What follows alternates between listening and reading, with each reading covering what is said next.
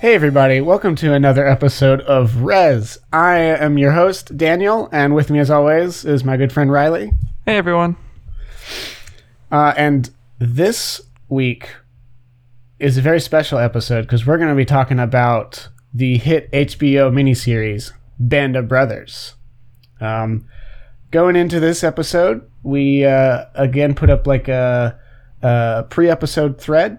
Um, always looking for everybody's input on it. Um, hope that you guys have already seen the one for our last episode, Wargroove, uh, and making your making your voices heard about that. Yep. And uh, we've already, at the time of this episode airing, put up the next pre show thread for the next episode of Res on our subreddit. That's rescast.reddit.com. So once you've taken a listen to this episode, go ahead and go to the subreddit. Let us know what you think about what we'll be doing on the next episode, which we'll get to at the end of this one. So, what's Band of Brothers about, you might ask, rhetorical listener to this podcast? Well, I'm about to I'm about to blow your mind. Let's hear it.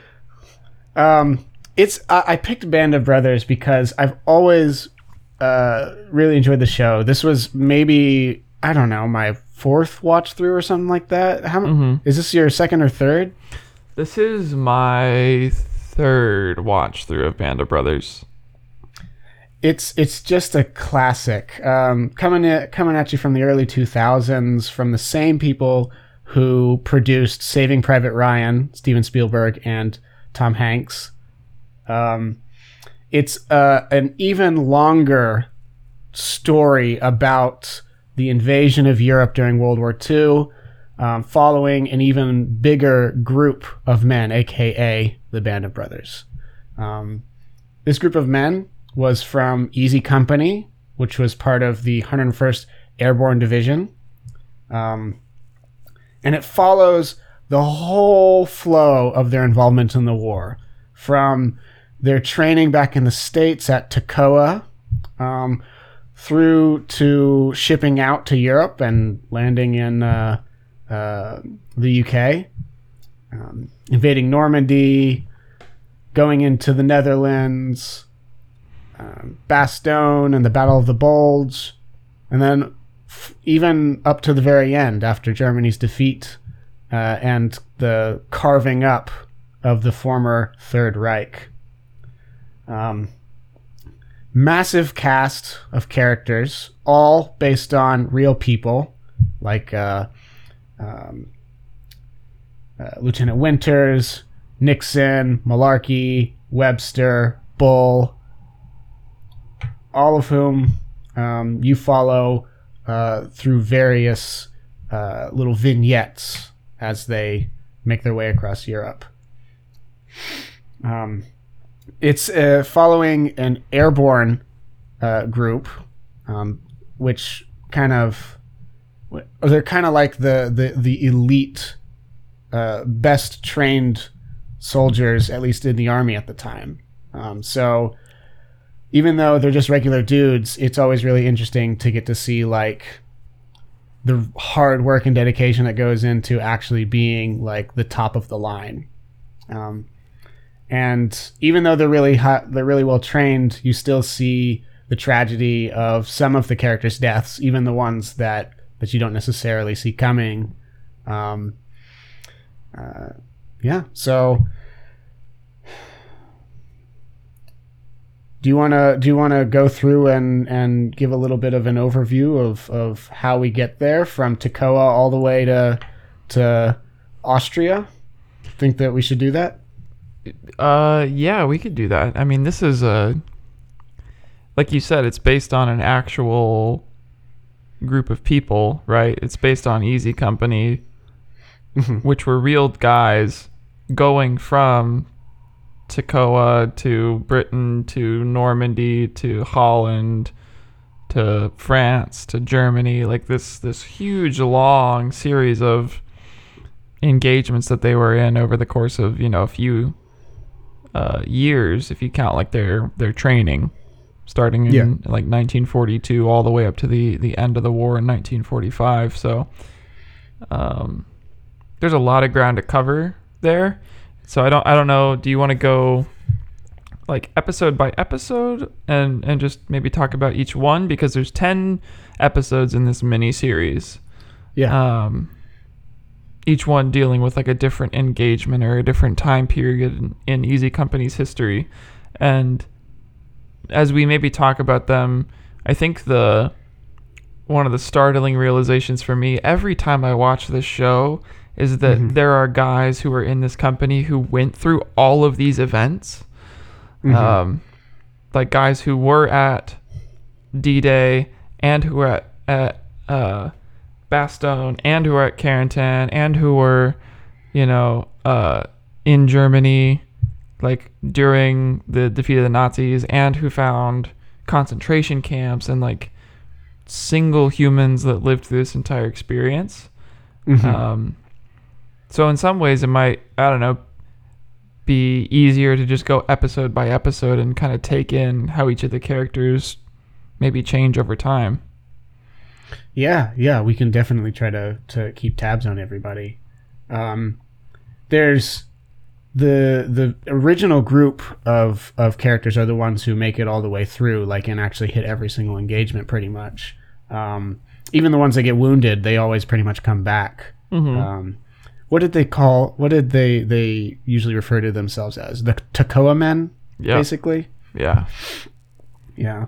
I I don't even know. I, I, I think that I could probably identify all of them. Um, some early replacements might get me a little bit confused because there were some people who came in right before Normandy mm-hmm. um, that I I always end up forgetting. But yeah, we can try to keep on, on top of them. But really, I mean, there's only a few, I think, super core characters, right? Like Mhm. the main guy is Richard Winters, um, who he's like a constant throughout all these episodes, and it's it somewhat follows his military career trajectory, um, Yeah. going from a lieutenant who on D-Day has to take over control of the battalion because his or is, of, of the platoon. I can't remember company. It's the company. The company, yeah. He has to take control over the company on D Day because the original officer who was in charge, his plane explodes and he Yeah. dies. So it starts with this guy thrust basically into command that he's maybe not trained for 100%, um, but like deals with pretty flawlessly according to the show, Mhm. and then like follows his trajectory upward because he only keeps excelling. Um, Yeah. So he's basically like the main guy, and I would say like the rest of the characters are also all like growing and important, but there's just so many. Yeah. It's Yeah, hard to I- keep I'd- up with them all. I, I feel like the, the, the second constant is, is kind of his best friend, um, uh, Lieutenant Nixon at the beginning, Mm-hmm. um, who instead of being part of the the normal army group like Winters is, is kind of a, a, an intelligence man mm-hmm. um, who still is like trained as a paratrooper and everything, but is is usually like finding out where enemy locations are and and what kind of uh, terrain you should be expecting based on this next set of engage or next set of movements, um, the next drops. mm-hmm. Um, uh, but they both have very different experiences, even though they both excel at what they do and they go up. Um, it's I, I think that it, it, they they both had different trajectories through the story. Um, let's start with at the with the very beginning where they met. Actually, um, so Toccoa is a uh, hastily assembled training facility in ooh, Georgia. Georgia. I was I was about to say South Carolina, so close. Almost. Um, set up to to get America, or at least part of America, ready for an invasion of Europe. Um, and that's where the 101st uh, train for um, the uh, train to be paratroopers. Um, Easy Company is is one of the the many companies in uh, in the division who are who are training and everything. Um, and Lieutenant Winters is just in charge of one of the platoons within that company. Um, he's not actually even in charge of the company, like you were saying at the beginning. That is uh, the charge of Captain Sobel. Mhm. Um, Who is he's played by Yeah. uh, the same dude who does Ross in Friends, which is really cognitively dissonant for me. Yeah. I didn't even remember that he was the actor until after I watched Friends and then came back for like my second or third showing and I was like, what? yeah. David Schwimmer as Ross has such like a strong impression in my head that I just can't take him out of, of that context because I hate Ross. oh, good. Does that mean that you you equally hated Sobel? Uh, they set you up to want to hate Sobel, or at least just like dislike him. I don't know. I kind of feel sorry for the guy Oh, I feel in a weird bad. way. He's definitely he definitely got shafted, which we'll get to. But I don't know if he even got shafted. I think things turned out for him exactly as they should have. I mean, for the sake of everybody else, yeah. Exactly. That's what I'm saying. Like Yeah. he was their uh what would you call it? Drill sergeant? Yeah, he was the he was the company commander during the training at Toccoa, and he was very strict. Um, so that's why we're we're talking about like maybe people wouldn't like him. Um, but in the end, his uh, his toughness on the men made them extremely potent soldiers. Mhm. Um, I was looking around uh, doing a little bit of background research, and uh, it it seems as though many of the drills that he had them go through, like um, training uh, with, with a with, uh, like doing like field exercises where they're just like moving around as like a group, and their uh, notoriously difficult uh, training regimen of running up Mount Currahee in full pack made it so that way they actually were able to skip some of the assessments required to complete their uh, like paratrooper license or they probably have a fancy military term for it Mhm. um, but he, it was just, they were just very good they ended up being Yeah. very physically fit very resilient um, and he was all in all of uh, a good uh, he was good at training the men but he was ruthless and not super good at commanding the men. Yeah. So after all of the hardship at Toccoa in episode one kind of culminates with, "Hey, we uh, we really appreciate your work, uh, Captain Sobel, but uh, uh, you you should just keep training people." Right. Well, cuz he was he was training them and his his stated goal at the beginning of the episode is I'm going to make Easy Company the finest company of soldiers in the whole army, you know, let alone 101st Airborne. Like these are going to be the best soldiers that I turn out here. And he he was their captain and was going to be the one to lead them into war, the actual like battlefield. Um but as you see in the episode, e- although he's a very good um, drill sergeant and like training officer, he's very bad when they go do actual like combat exercises. Um, like he he's constantly getting lost. He's kind of inflexible when it comes to decision making. He panics very easily. He makes big tactical blunders that would get people killed. Um, Yeah. And so, like, it's all of these things that everybody else sees and bubbles up the chain of command, I think, um, that gets him not demoted, but sidetracked from going to the front lines. And they, they basically send him to England and say, like, well, we need you just training more people because you're very good at that. Which I think is totally Yeah. appropriate. Um, but he himself like really wants to be out there getting the glory and the credit for you know how good of a, a company easy company turned out to be Yeah. Um I feel like the show says that not in so many words, but like shows that the men ultimately become appreciative not necessarily for for like the man, but for what they got out of the experience. mm-hmm. Um, it's just really unfortunate that he wasn't a perfect commander. He was he was exactly what you would expect, specialized in training. Yeah. And I think that like he never even when given the opportunity like showed much in the way of like kindness or leadership to the men. Um Mm-hmm.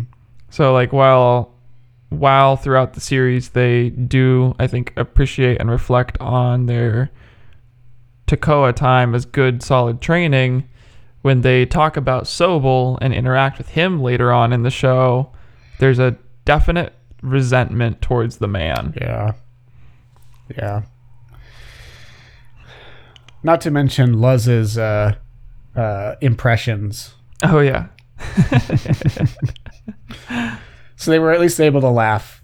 hmm Or even like at the very end of the show when Major Winters Mhm. encounters then still Captain Sobel and like forces him to salute him. Oh man. Sorry, j- jumping ahead over to that. Uh, I, I, it's definitely was a was a was a good moment. Like like, mm-hmm. yay, we still hate Sobel. Yay, everybody cheers. yay. Um, why would he be there? Why was he there? I don't was know. What was he doing? I don't know, They man. were they were literally at, and we'll discuss more about this. Uh, obviously, spoiler alert: the Germans surrendered. Uh, and Can you spoil were- the end of World War II? uh, the, I already did. Good luck editing that. Uh, um, and and Major Winters was was now in charge of the regiment. Um, and he was like overseeing the surrender of some Germans, and Captain Sobel just like is just walking by. Well, like he's he a got supply off a jeep that drove by. point. Remember? Yeah, yeah. So Uh, maybe he was a supply officer for the airborne, and that's why he was there. I don't know.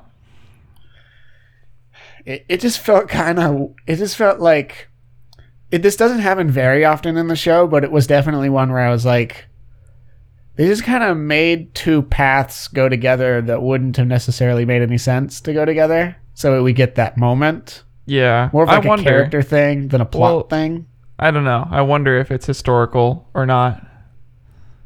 yeah because that's that's know. one of those things. It's like there's a lot of dramatization that's going on in this series, and it's hard to tell when things are being dramatized and when they're not. Like obviously, if somebody dies or somebody like loses a limb, you yeah know that that's probably not dramatized factually because the person actually died or somebody actually did come back with their leg blown off. But like the interactions between people, who knows how much of that's apocryphal? yeah But yeah anyway, after they they um make their way over and we kick out Sobel because yay we hate Sobel. Um, then like the longest wait of their lives starts. hmm D-Day is a very particularly timed invasion. yeah, Um, and the 101st Airborne's role in it isn't the same as the the soldiers in Saving Private Ryan who are like showing up on the beach and have to like go through that meat grinder, like that horrible, horrible experience there. Uh, their their experience is still pretty bad, but what they were tasked with was actually landing the night before behind enemy lines to to disrupt supply lines and troop movements and and cut the Germans in half, so that way they can't um, adequately defend against the beach invasions the following day. Mm-hmm. Um, so this is where we we get to see like the first combat drop of Easy Company, uh, and it's it's crazy. Yeah. Um, I wondered if people who were seeing episode one, who also saw Saving Private Ryan, were kind of like anticipating the first combat drop at some point in the episode, and then they get to the end and they're like, "Oh, that's next time." yeah. uh, and, and that being kind of like a pleasant difference between the two. Like we got to see a lot more preparation in this than Saving Private Ryan.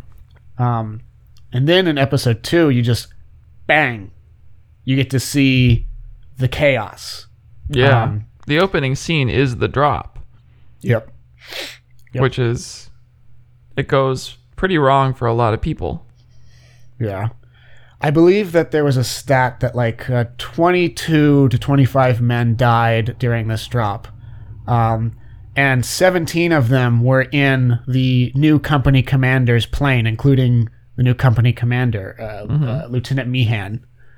Um, and and that's because they get hit with flak. Whole thing goes up in flames. This is where just like it's it's loud, it's it's scary. Uh, now you got this plane on fire going down, and dudes like on fire falling out the back of it. This is no bueno. But then the rest of the company, they get down. Well, and that's just And- 25 guys out of Easy Company, right? Yes, yes, just out of Easy Company. Right. There's like lots of other companies being paradropped in at the same time, and so it's like a whole field of airplanes all flying through this flak storm Yeah, and catching fire and crashing into one another, and men jumping out of planes sometimes a little too late. yeah. It's like a horrible scene. I think that the the gnarliest part that like really showed me that like oh still the same people who made Saving Private Ryan is uh, one of the pilots takes flak straight to the face. Oh yeah. Uh, that was horrible. Mm-hmm. Um, and in the chaos, they actually don't all land together where they're supposed to, right? Right. Like they're strewn all over the place. Because a lot of planes, I think the plane that Winters on, is on included, like the I think that's the person the pilot who gets hit with the flak is one of the pilots on Winters' plane. Yeah. And so the guy who's the pilot who's still alive just goes ahead and hits the button to be like, "Okay, jump out." Because who knows when I'm going to be hit by flak and die. Um, yeah. and so they jump out early, like three or four miles away from the drop zone. Or no, three or four minutes. Sorry. Of Oh, fly time yeah. away from the drop zone is what the, the person said in the show. Because they, I remember that exchange between the pilots. They were like, you know, how much longer do we have to go? He's like, three minutes on our present heading, and then. Yeah. It's like, oh, there's no way you can fly through this for three more minutes. So they just give them the green light, and they all jump out of the plane. Yeah. And and then like in the middle of the night, Lieutenant Winters doesn't even have his weapon. they, They're like trying to like put the company back together and they don't even know who's in charge. Yeah. Because nobody knows if Meehan made it or not. Yeah. That was that was a, a whole a whole new experience, I feel like. I don't even mm-hmm. know how training could possibly get you ready for that kind of chaos. Right. Well, and, and doesn't he like meet up with somebody like the first person that Winters sees on the ground is somebody not even from his company? Yeah, yeah. He's just like some private from a, a, a different a different regiment entirely. Yeah. After they make it through the night though, and they find the regimental like temporary regimental headquarters, um, it becomes clear that that the Allies have their their stuff set up. Like they haven't they run they run into like some Germans in the night, and they they there's some like some squabbles and everything, but like they're they're established, but they're still pretty precarious. Um, they need to help with the beach landings by taking out uh, a series of artillery pieces. hmm And then this is the first organized assault that we get to see in the show. Yeah. Um, this is when Winters discovers that he's the ranking officer. They don't have Meehan. He's Yeah. MIA right now. Um, and he gets to show off uh, his his Command skills. yeah yeah, and it seems to go well. At least the show shows it as going really well. yeah. Um, It goes well for him yeah, and like his his company, right? Um, Yeah. But I think it does contrast. Like, so there's this setup that they've got where they're assaulting these three machine gunner nests that Mhm. are entrenched, that are guarding the artillery pieces, and Winters is very methodical on how he assaults and like where he puts his guys and how he like forces people to retreat and retreats his own dudes. Um, so much so, I think at the end of the episode, they say that like his assault on the machine gun trench position is taught still at West Point. yes, yes. I actually, yeah, I remember that. um, which is super cool. Um, Yeah. But then they contrast it to I think some guys from like F Company just Yeah. literally running up like and trying to assault a machine gunner nest, and they they capture it, but they lose like four dudes in the process because it's just like these five guys that are like, woohoo, we're going into war. Yeah, yeah. Oddly enough, uh, kind of in hindsight, and we'll talk about this a little bit. Um, the commander was was Lieutenant Speirs. Yeah, Um, this is also the episode where the rumor about Speirs begins. mm-hmm. Yep. Which is kind of interesting. Um, So scattered, af- like kind of throughout this, we're we're treated to, uh, uh, or excuse me, we're able to see a little bit more of the men in the in the company in action. We got to see some of them during training, but like we get to see how they interact with each other, how they work together during combat, um, and who seems to be good enough to survive, and who is probably not going to make it. yeah, Um, we also uh, get to see a little bit of the behind the scenes, and that's what you were talking about with Speirs, um, uh, and what's like happening to the captured German prisoners during this whole assault. hmm Um, I don't really know how how okay this is during war. I think the show tries to make it seem as though it's not super okay. Mm-hmm. Um, but this Lieutenant Speirs that we're talking about probably, um, most likely, was basically just killing all of the Germans that he found. Like, no prisoners. yeah, like the Nothing. POWs, the Germans that had already surrendered. Yeah.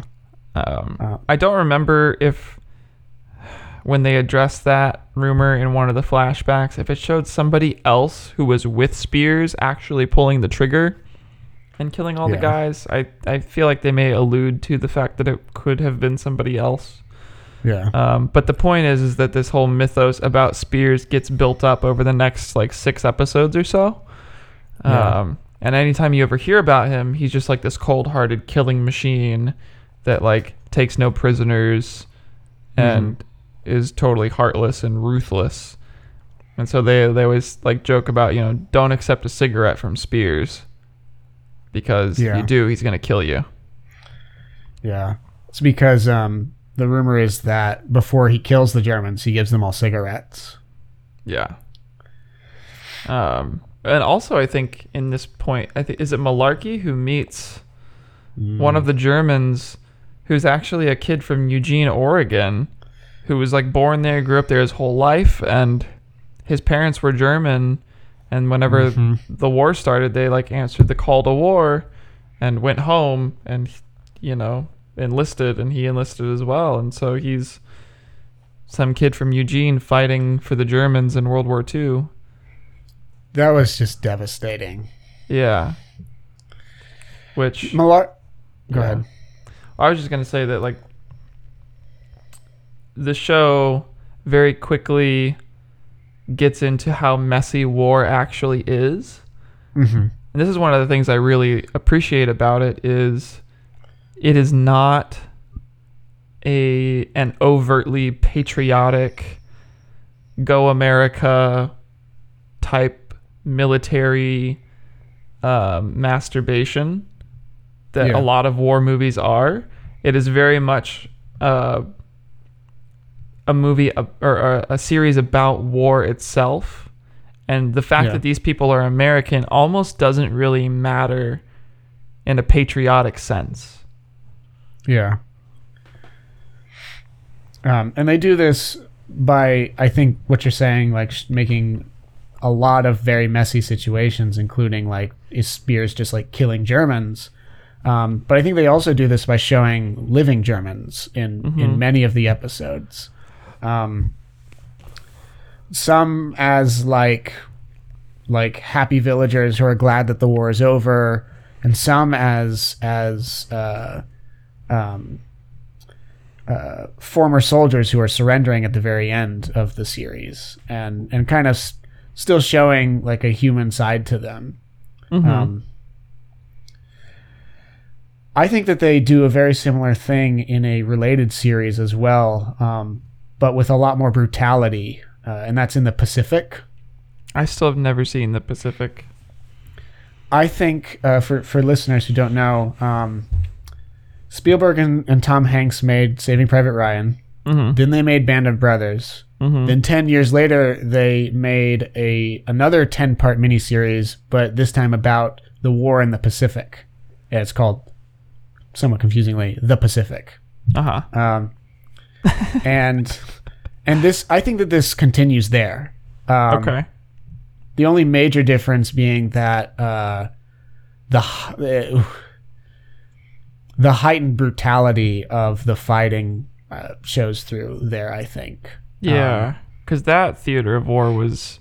I mean, the European theater was bad, but the Pacific theater was brutal. Yeah. Um. So yeah. Anyway, um, we'll get we'll get to that one in next episode because that's the next topic, right? Right? Winky, wink, wink. Not gonna happen, pal. Oh darn!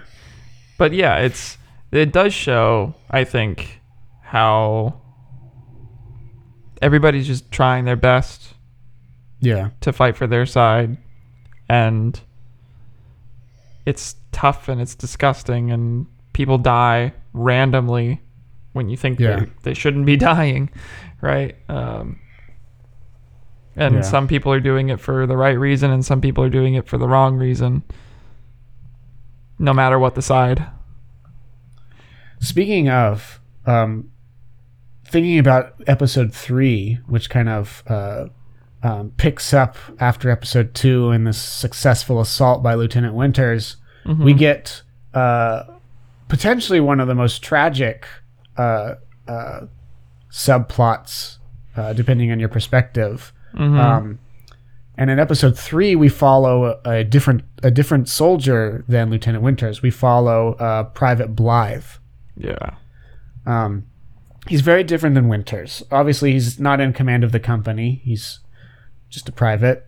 Um, but he's also not. He he doesn't really want to be there. Like he really, really has uh, uh, issues like getting himself to. Um, I'm trying to. I'm trying really, really hard to say that he to not say that he was cowardly, but I can't really think of any other way to say it other than that. Um, he he he was just very scared, yeah very very scared. Well, I think at one point Speirs stops by his foxhole to talk to him, and he says something along the lines of like, "Blythe, you know, the mistake you're making is that you still have hope. Yeah, Like, you need to accept the fact that you're already dead, and just act. And every you know every moment that you're not actually killed, you're just lucky." Um, yeah.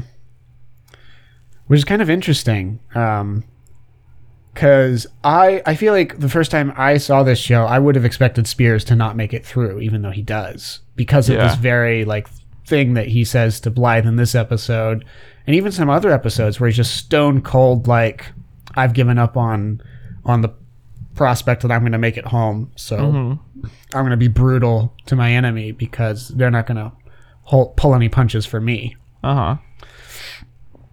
And eventually Blythe throughout episode 3 I think learns this or at least like starts getting there and he he he becomes a better soldier because of it. Mm-hmm. You can kind of see this very visually. So there's there's a lot of times where he's especially during the battle that happens in episode three, um, where he's like in a foxhole, bullets whizzing by, and he's just like not able to get himself up over the edge to shoot.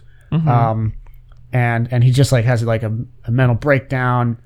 Winters comes and inspires him, um, and he he, he makes it out. He he kind of like he gains the courage that he that he was missing, and and he actually does some good during the battle.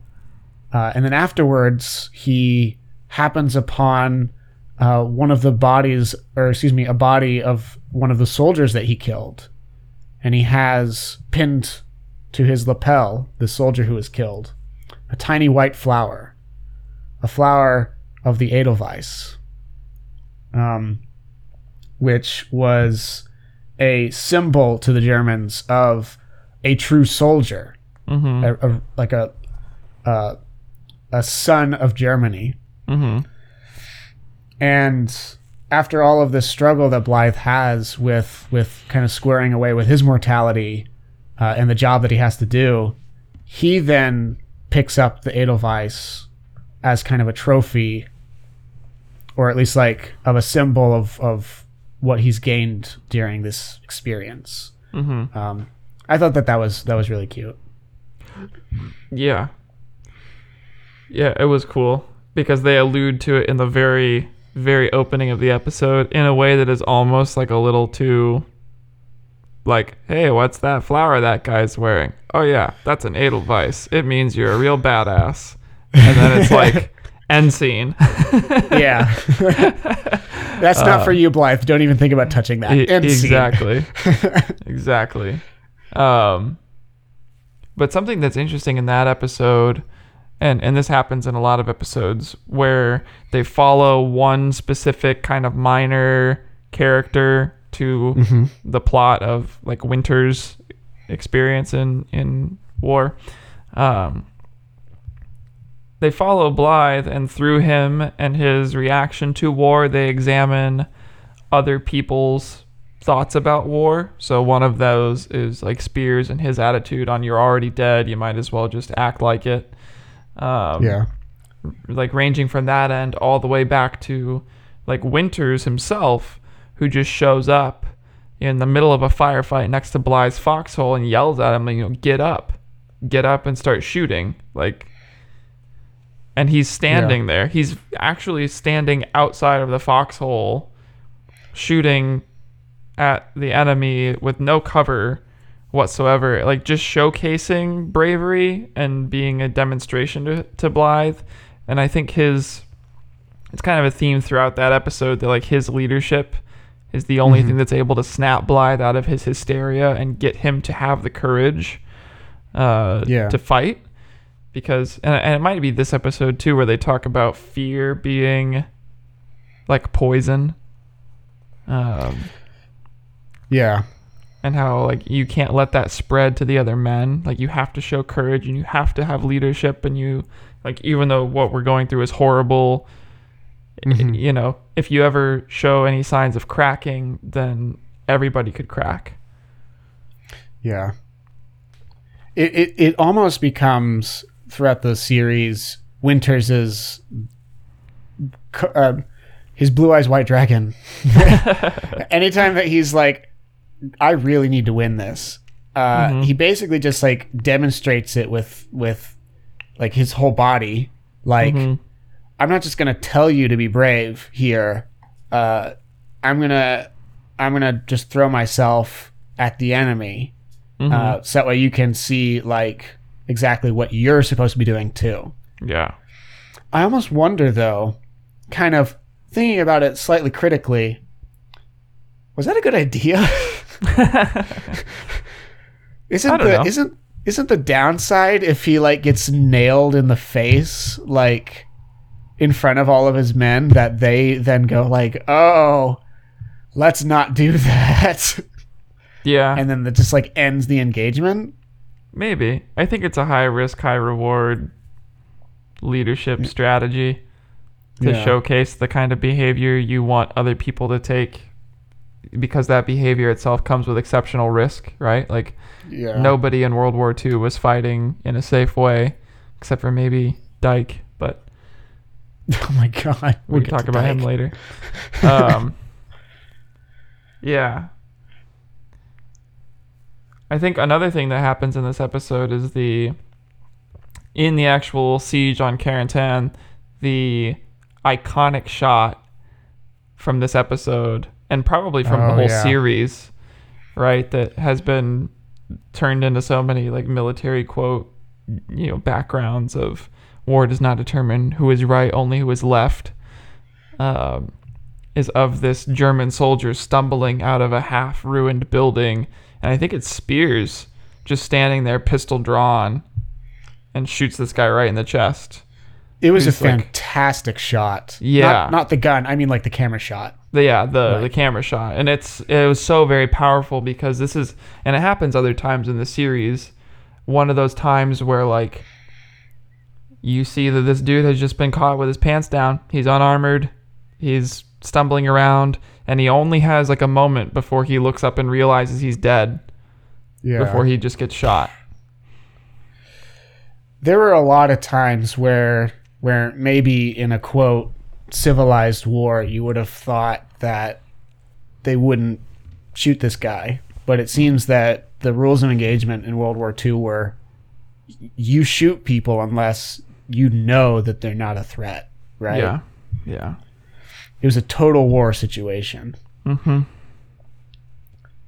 Um, I feel like another really iconic thing from uh, the the Battle of Carentan um, is when the Germans start to flee the the city, and as they're going out, they're calling in artillery on their own positions to try to hit the Americans, and so this is when just people start getting hit.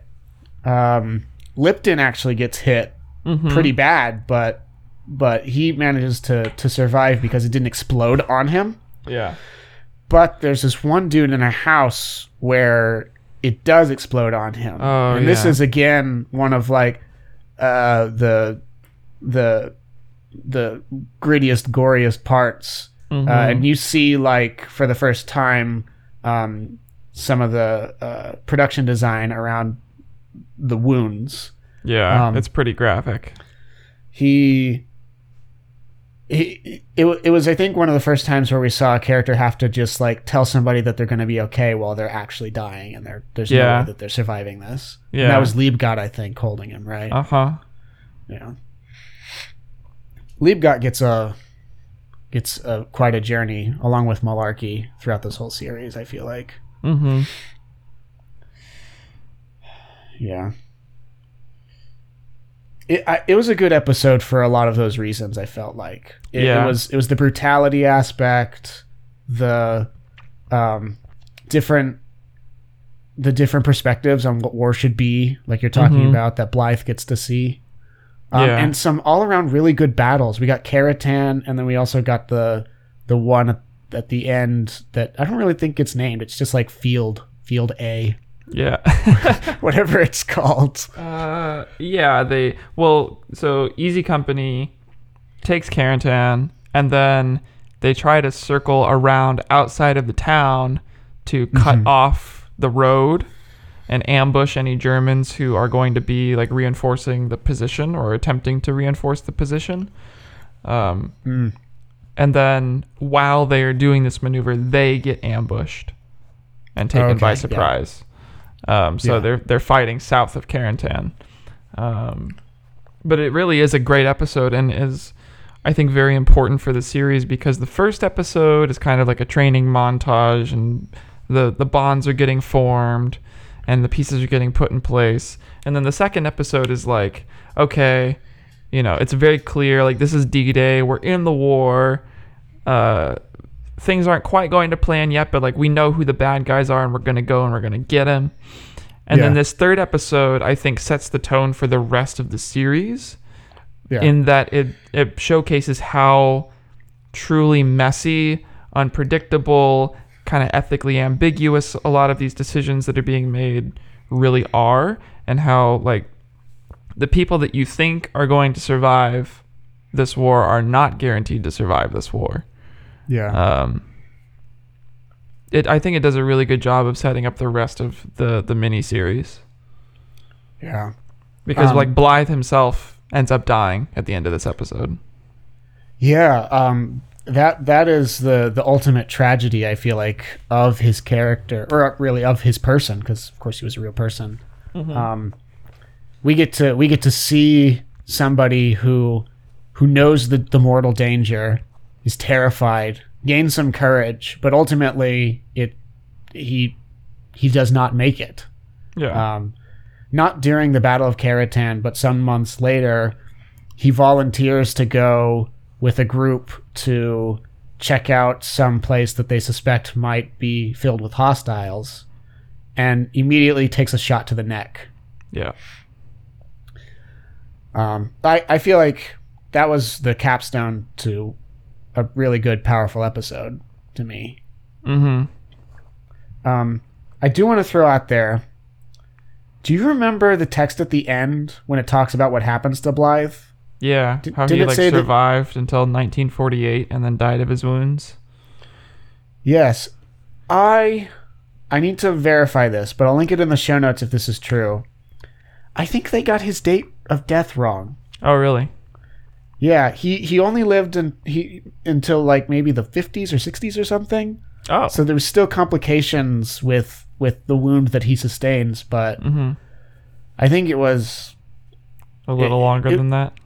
yeah, and it was just kind of weird because almost Huh. everything else felt like it was right. I'll have to double check that though. Yeah, there's a few times in this show where they're just kind of wrong about dates. Yeah, um, but that's usually it's only for dramatic reasons. Yeah, That one's a weird one to get wrong if they did. yeah. Um. So yeah, after after Blythe's story, we we get to pivot again. Um, Yeah. as Easy Company uh, makes their way to the next part of the invasion. Um, for episode four, we follow one of the sergeants, uh, uh, Bull Randleman. Bull Mhm. Randleman. Um, He's from Arkansas. Yay! yeah, Florida! Flag, wave the flags! Yay! um, we got we got to we did it, guys. We got them to say Arkansas twice in a ten-hour miniseries. Woohoo! it's more than Um, most states. Yeah. Um and the the the big picture for episode 4 was Operation Market Garden, right? Mhm. Um this was uh the British's uh, the British's um the UK's attempt to be relevant in World War II at this time uh basically Hey, I Um, would not. I wouldn't play it out like that. They had been in World War II for like three or four years before this point. Yeah, yeah. Hey, you're probably right. Long before unfair. America.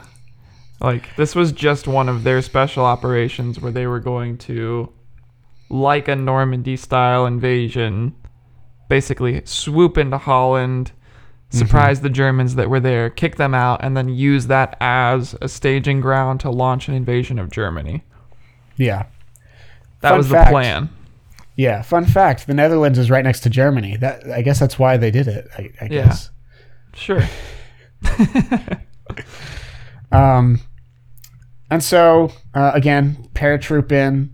Um, they take the major cities that they're going after pretty easily, like weirdly easily. Yeah. Uh, at least the contingent that Easy Company is with. So get to see a bunch of Dutch people waving orange flags, going yay, hmm um, and and kind of celebrating their liberation. Um, the big picture is that they they wanted to do more than just save the Dutch. They wanted to encircle a bunch of retreating Germans and and do a lot more damage than they end up actually being able to do. hmm Um, but Easy takes Eindhoven pretty well. Um, there's this really weird scene when they're with all of the Dutch Yeah. where sure they're really celebrating like everything going well but again back to this like like uh, this fogginess of real war there were losers even among the dutch uh, whenever the americans invaded.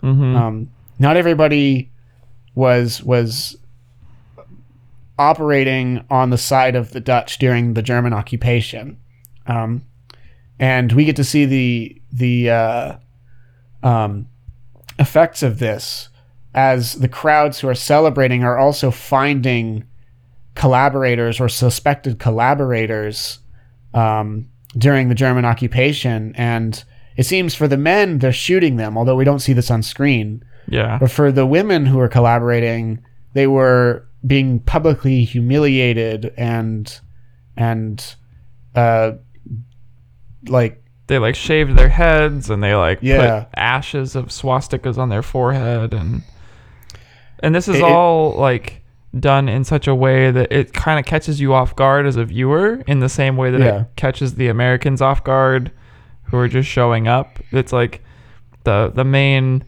contact of the Dutch resistance is like, "Oh yeah, don't worry about those guys. Those are traitors." And you're like, "But are Yeah. are they?" they seem just like normal people. Yeah. Like I was weird. I was very suspicious of that guy. And he like never says anything wrong. Um hmm so there's like not a really a reason to be suspicious of him, but yeah, it's just another one of those like this is this doesn't feel right. It's it's it's just a, a painful reminder that um at least at some points in history you had to be really harsh with like purging the the former power Mhm. like out. You have to like kill people Yeah. after you take over.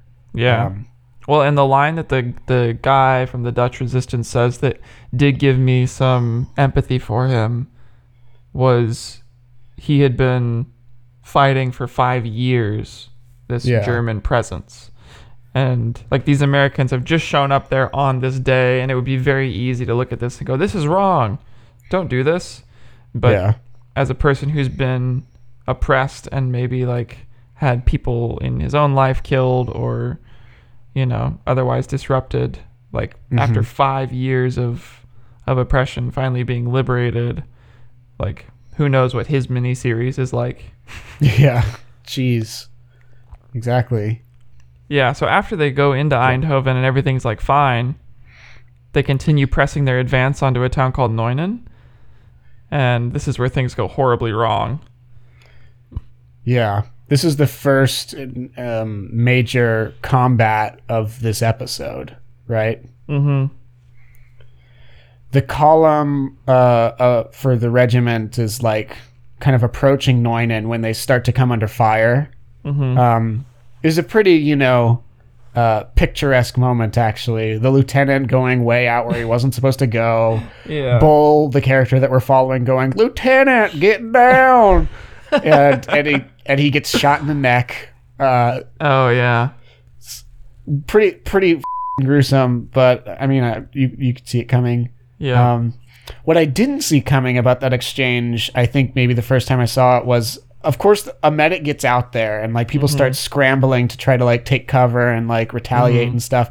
But then the medic goes down too. Like that was brutal. yeah. I think up until this point they hadn't really shown any medics being hurt. Yeah. I think like even specifically they call out whenever like a guy is running around in the battlefield not getting shot at, they're like, "Oh, they think he's a medic." yeah. Um, But it seems, like even in that short time like the attitude has changed. Yeah, yeah. That depending on what everybody's expectations were, that must that might have been like, holy crap, this Yeah. is this is really bad. They must be really desperate. yeah. Is that who gets shot? Is that Buck? No, uh, he eventually gets shot. Um, Yeah, I'm but remember. the It's lieutenant that goes down, I don't even think we knew his name. Okay, not super important. Yeah, that is one thing about the show, uh, listener. That um, sure you can expect like some churn with the the regular troops, um, but th- there's also like just a lot a lot of lieutenants. Yeah. they they seem to just they seem to drop, um, and some of them are are like weirdly famous actors. mm-hmm. Um, the one that, that stands out to me is that later on in like the second half of the series or so, we get um, the same actor who is uh, Captain Apollo from Battlestar Galactica. Mm-hmm. So that was weird for me, because I was like, "What are you? What are you doing? Get in your Raptor." Um, but yeah, so this lieutenant goes down. We're gonna have to replace him later, yep. and and all hell breaks loose. The men storm the town, start setting up positions. Um, Well, the German tanks catch them by surprise. yeah, They like yeah, there's this whole exchange between the American who sees the tanks around the corner and the British tank driver. And the American runs up. He's like, just shoot through the corner of that building and you will hit that tank. And he's Yeah. like, I'm not going to do that. I'm not going to. My orders are like to not destroy any property unnecessarily. He's like, you're driving straight into a trap. and then they do. They just drive straight into the trap. yeah. I didn't I didn't necessarily understand that battle plan. Um, Yeah.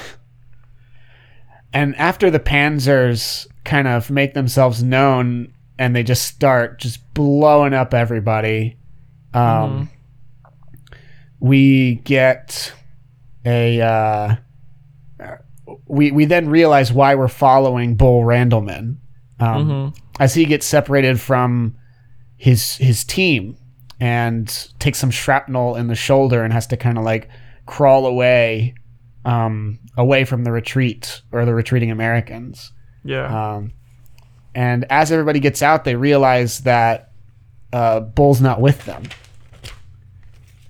And so it becomes very interesting. He hides, uh, and all through the night, we see that Germans are just kind of all around him in Nuenen. mm-hmm. Um, eventually, he he finds a opening where he can get out of his like kind of temporary hiding spot and makes his way to a barn. Um, and he's just like, I guess I, I just gotta survive here. I gotta get the shrapnel out of my shoulder. I've got to make sure nobody finds me, and then eventually I know my way back to where my company should be. So his plan is survive the night and then sneak out when you can. Mm-hmm. And he, in the barn, gets found by some a Dutch man and his daughter. Yep. Very serendipitous. Uh, they don't know English, unlike the cool Dutch people in this episode. Um, they become mild celebrities to some of Easy Company. Yeah.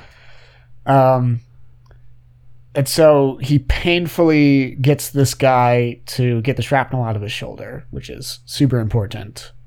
Um, and during this process, a lot of blood. They sop it up with like a a a neckerchief that Bull has with him. But then disaster strikes, and a group of Germans happen upon uh, the barn that Bull is hiding in. Now he's able to keep the Dutch and the Dutchman and his daughter hidden during this whole time, which I was slightly confused by. I don't know what the expectation was for the Dutchman. Was he just Mhm. afraid of the Germans or were they just going to start shooting Dutch people on sight for some reason? I didn't really understand why Bull had Yeah. to hide them. Don't know. Um, but he hides them, and most of the Germans leave, but one of them notices the neckerchief um, and starts to investigate the barn. And this is where the really freaking cool hand to hand scene with Bull comes into play. Um, he reveals himself under the cover of a overhead airplane. So he's able to try and take this German guy out without being heard, being detected. Um, and they spar with their bayoneted um, rifles, but ultimately Bull is just a total badass uh, and takes him down. It was really it was cool to see them fighting and everything, but it was also like really frantic, really hectic, really like Yeah. uh, stressful yeah. because you could still like see the German dude's face and you could see that like he was just like a normal dude who just happened to find like the scariest, baddest American like, massive dude Yeah. who's now coming to like skewer him. And so you feel a little bit scared for Bull, but I think I felt more scared for the German. oh yeah. Yeah, you knew who was not getting out of there alive. Um, so it's it's brutal. They fight. Ultimately, Bull wins, um, and and takes down the German guy. um, hu- hurries away the Dutchman and his daughter. Uh, not necessarily on good terms. I don't think that they really knew what to do after witnessing that. Yeah. Um, they didn't seem outwardly appreciative of being saved. I think that they were just terrified of seeing Bull take down this dude. yeah. Um, I don't really know how transformative this experience was for him as a character. Um, yeah, I'm not sure either. Um, it almost feels like it was more just an episode about like a cool getting separated and then reunited with your company story. Because he doesn't really seem to like be changed by this experience later on in the series. Um, he kind of started as a badass and Yeah. came out of it as just like a badass, but like he can't move his arm as much. Yeah. I don't know. It might have just even been showcasing the whole like throwaway line at the beginning of the episode about how like Sergeant Randleman's the smartest man in this company. Yeah. Um to like prove a point that, you know, you can't judge a book by their cover hmm type scenario, but it was a it was an important episode at least as far as the strategy of the war goes to show Yeah. that like Market Garden was a failure and they had to retreat um, and that they weren't going to get into Germany from that direction. Yeah. It's because so many of the Germans made it across back into Germany and they just like entrenched themselves that that it kind of like failed as opening an avenue, right? Mm-hmm. Yeah. Um so then after the the kind of failure of Market Garden, Easy Company gets redirected to a little town in uh France? Yep. Belgium? France. France, I think. You can't tell the difference. They should just partition Belgium, but that's just me. um, they they get to a little town in, in France called Bastogne. Um, and at the beginning of episode five, we pick back up with them uh, uh, as as you learn. That's in that- Belgium. sorry, the the hat of France, not France itself. I apologize. the hat of France, yes. um, they get sent to Bastogne and pretty quickly become completely surrounded. Um, this is uh, Band of Brothers' depiction of the famous Battle of the Bulge from the Yeah. perspective of Easy Company. There was Um, an intervening episode um, between these two where the the crossroads episode, basically Oh where God, Winters leads this charge, and it's it's not super important to the strategy of the war, but is important to the character of Winters. no, Um, you're right. I just I just read my my notes wrong. Sorry. Continue. That's okay. Yeah, the next episode, Crossroads, is about Winters basically leading this charge at a go figure crossroads um, on their way repositioning south into Belgium, where they come upon two companies of SS men and catch them by surprise and eradicate them, basically. Um, and this leads to Winters getting promoted out of the battlefield. Yeah. Um, or at least out of the front lines of the battlefield, and into I don't remember what his title was after that. If it was like lieutenant or Bat- first uh, lieutenant or captain. He became a captain there, and that was Okay. battalion commander. That's right. I remember that he became battalion commander, but I didn't remember what the, the rank was. But anyway, it's kind of an important episode because it's told through his like it's it's kind of told through a flashback of him writing this after action report, Mhm. um, showcasing that he had been promoted.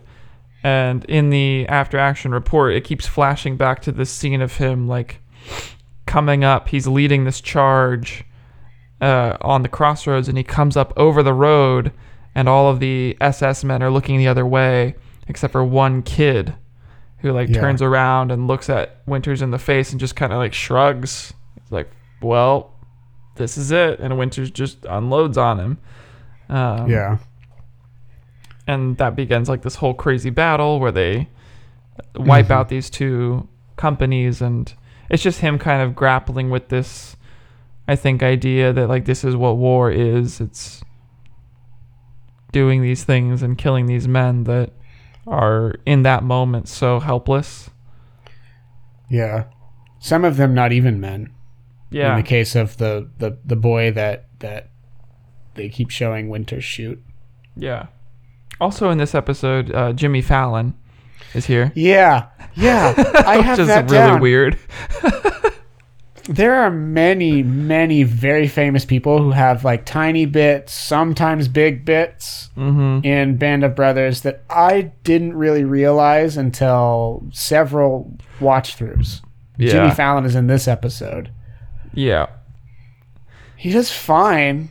It's just weird. It's weird not Yeah. seeing him not smiling. Yeah. He looks like he wants to smile, but he really shouldn't. Just because- it's Jimmy Fallon. yeah. And because like the scene that his character is in, the Easy Company is given their their marching orders to head into Bastogne. Yeah. And this final scene of the episode is them like undersupplied, no ammo, no winter clothing, very little rations, no medical equipment. Uh, and they're they're headed into Bastogne and coming the other direction is this like procession of shell shocked men who like won't even look them in the eye. And Easy Yeah. Company's like, Where are you guys coming from? And they're like, you know, we're coming from Bastogne. Like, get out, turn back, don't don't go this way. Yeah. And that's when Jimmy Fallon uh, brings in the recorder and the the the tiny xylophone and Yeah. really sets the tone for the rest of the episode. Uh huh.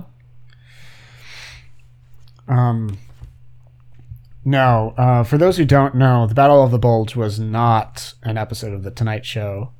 Uh, far far from it. It was it was very bad, um, Just- as yeah. evidenced by this like procession of these dudes coming out. Um, they were replacing a regiment that was trying to hold on to this very very important um, confluence of roads in Belgium um, that that would have made it really easy for the Germans to continue to harass the Allies if they controlled Bastogne. So naturally, they had to hold it, um, and that's why they ended up getting cut off and completely surrounded.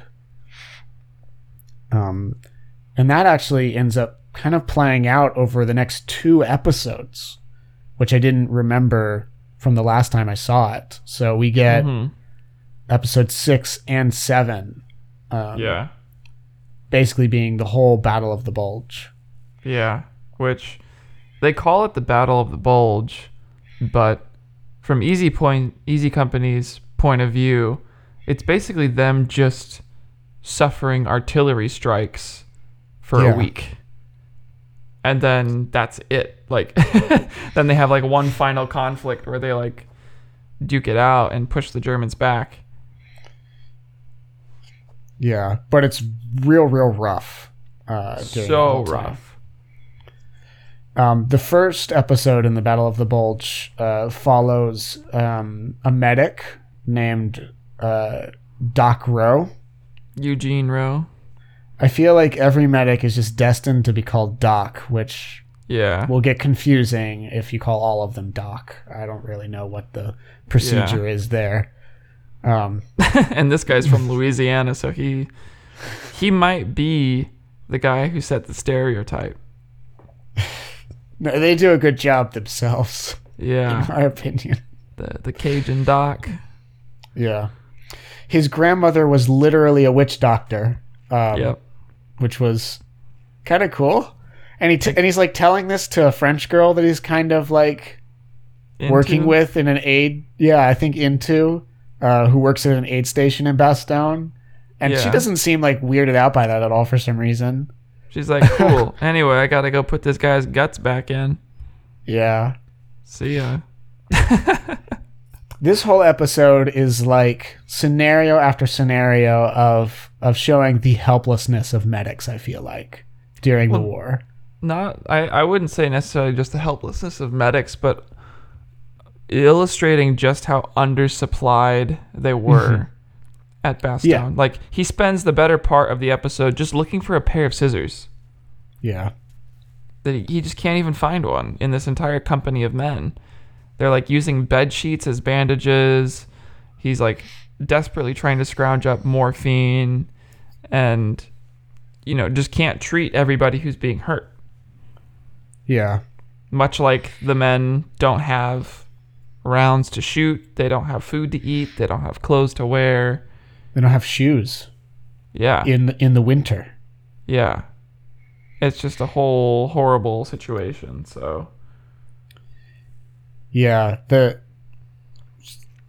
helpless they're helpless in terms of what their options are. But they're Yeah. not helpless in terms of the fact that they're trying. right. Um, they they find every opportunity they can to to get um, what they need to keep everybody alive. One of the Mhm. instances being um, uh, Joe Toye. Uh, he ends up losing his shoes, oh yeah. and Doc Roe has to find some off a dead body back in Bastogne. Um, Yeah. size nine, just like everybody else. Um, Mhm. which is horrible. Um, Yeah. That that pile of bodies that he gets the shoes from uh, actually grows subtly as the episode goes by. Mhm. Um, just kind of out in front, out in front of the aid station, which which I can't imagine what it must be like to be a, like you were shot during some exchange or you caught shrapnel from a round and you come to that aid station, you walk by that. Yeah. How- Yeah. You, where is your head at when you go in there? Well, and they talk about this during the episode how like this isn't just some occasional mortars coming in, Yeah. right? It's this is the middle of winter. Like there's a snowstorm so thick that they can't get the supply drops into the Easy Company soldiers. The Germans have basically fully encircled the position of Bastogne. So these guys are like trapped from all sides and the the as they say shellacking that they take is Mhm. like minutes of sustained artillery fire like tearing the forest apart Yeah. a- and is you know just totally random who's going to live or die through these barrages um, and so it's no no surprise that there is such a death toll from the Mhm. American side. Uh, I think they were outnumbered like three to one in this engagement, and you never see the only Germans that you see in this episode are ones who are accidentally wandering too far into enemy lines because it's so like the blizzard is so thick that they don't know where the heck they are. yeah. So Yeah. it's just like all around showcasing this desperation. And then I think finally at the end of the episode, the storm breaks and they're able to get some supplies dropped to them for their counterattack, which is episode seven, the second part of the Battle of the Bulge, Yeah. um, where they talk about like this Lieutenant Dike, who is at Yeah. the time commanding Easy Company, or not all of Easy Company, right? Is he just doing No. one of the platoons? He's easy company, which is worse. Okay. yeah, way worse. Um, yeah, he's this guy that is like somebody's. Uh, I don't know. He's like well connected in the military, and so basically just became a lieutenant from that. Like, doesn't deserve to be there. Shirks his duty all the time. Like, ignores the command. Yeah. Um, cracks under pressure. Uh, and they they like lead this assault on some town as part of breaking out of the the Ardennes forest, and he like totally freezes up, um, which is like a very frustrating scene, right? Because I think it's is it Lip who goes to Captain Winters and is like, you know, don't send us out there with this guy. He's gonna get a lot of Easy Company men killed. Yeah, which is ballsy. Um, yeah, because episode seven follows uh, Carwood Lipton, who's uh, the company first sergeant, which basically means you're the top NCO, um, non-commissioned officer. Uh, you're the guy who reports directly to the company commander, aka Lieutenant Dike, and he's basically telling Winters, who's in charge of the regiment, you can't you can't rely on him for this assault you want to do on Foy tomorrow tons of people are gonna die if you do that. Um, which must be like, how do you, how do you, how do you deal with that? You're like Yeah. literally encircled. This is the guy that you've got in charge, and you can't just take him out because there's all kinds of repercussions for that. right. It's just Well, horrible. And it's kind of also though coming at a time where Winters is talking to Nix about it, and he sees it the same way. He doesn't Yeah. want Dike leading this charge, but he doesn't know who could possibly replace him. And they they go through a list of guys, and one of the guys they consider is Buck, Yeah. um, who ends up like they they say after he was shot in Holland, he kind of became a little skittish maybe, or like you could see it in his eyes that he was, you know, a thousand yard stare, like PTSD was starting to set in, the shell shock. But in Bastogne, you know, during one of the artillery strikes, he sees both uh, Toye losing a leg, and then Guarnere goes to rescue Toye, and then also gets hit with artillery and loses a leg. So he sees like two of these guys get their legs blown off, who he's been with since Toccoa, and he Yeah. like he totally breaks down. So the only guy that they could consider to replace Dike, even if they were able to, considering the political ramifications, like has Yeah. a mental break. Yeah. So there's just no option other than to send him in and and force him to either fail and get replaced or succeed and prove them all wrong. Right. Yeah, which he fails miserably. Yeah. Um, before we get too much into Foy, I want to go back to Guarnere and and uh, and Toye losing their legs. Um, obviously, just like many of the other scenes, brutal. Yes, disgusting. It's during an artillery strike. Um, Joe Toye, like that day or the day before, came back from the aid station after getting wounded before, um, doing the Easy Company tradition of leaving when they're not supposed to, like before the treatment's actually done. Um, Yeah, so like the tragedy is that uh, he gets there and then gets his leg blown off, and that basically takes him out of the war. Um, Yep. But then Guarnere, it, it turns out is it's a worse wound somehow, even though um, I, I don't quite know the anatomy well enough. Uh, it, it it it looked just as bad. I, I couldn't. yeah, Doc Roe says it's worse, so I'm like, okay, Doc Roe says it, so I guess Yeah. he knows what's going on. Um, but his wound isn't like a clean like like cut of his leg. It Yeah. takes off like like the shin. but that's it. Just yeah, It's gross. and it's- it was it was awful. Um, and and Toye, both Toye and Guarnere leading up to this point, we haven't talked about them much, but they they've been great. They've been Yeah. like They've awesome staple characters. characters. Yeah. And like you really get the sense that they were both, you know, core guys to this company. And that losing Yeah. them both at the same time was a real blow. And then you see it in Buck, who like completely Yeah. breaks down. Yeah. Um, and then, uh, the other uh, really significant uh, set of deaths in this episode um, Yeah. was, and, I want to I want to talk a little bit more about this afterwards, but was the I can't even remember their names. I'm looking through my notes and I don't have their names. Well, Hoobler dies. Hub, yeah, oh yes, yes. Hoobler Hoobler dies because he's he's mishandling a Luger and it goes off. and shoots himself in the leg, severs his Um, main artery, and just bleeds to death in like 30 seconds.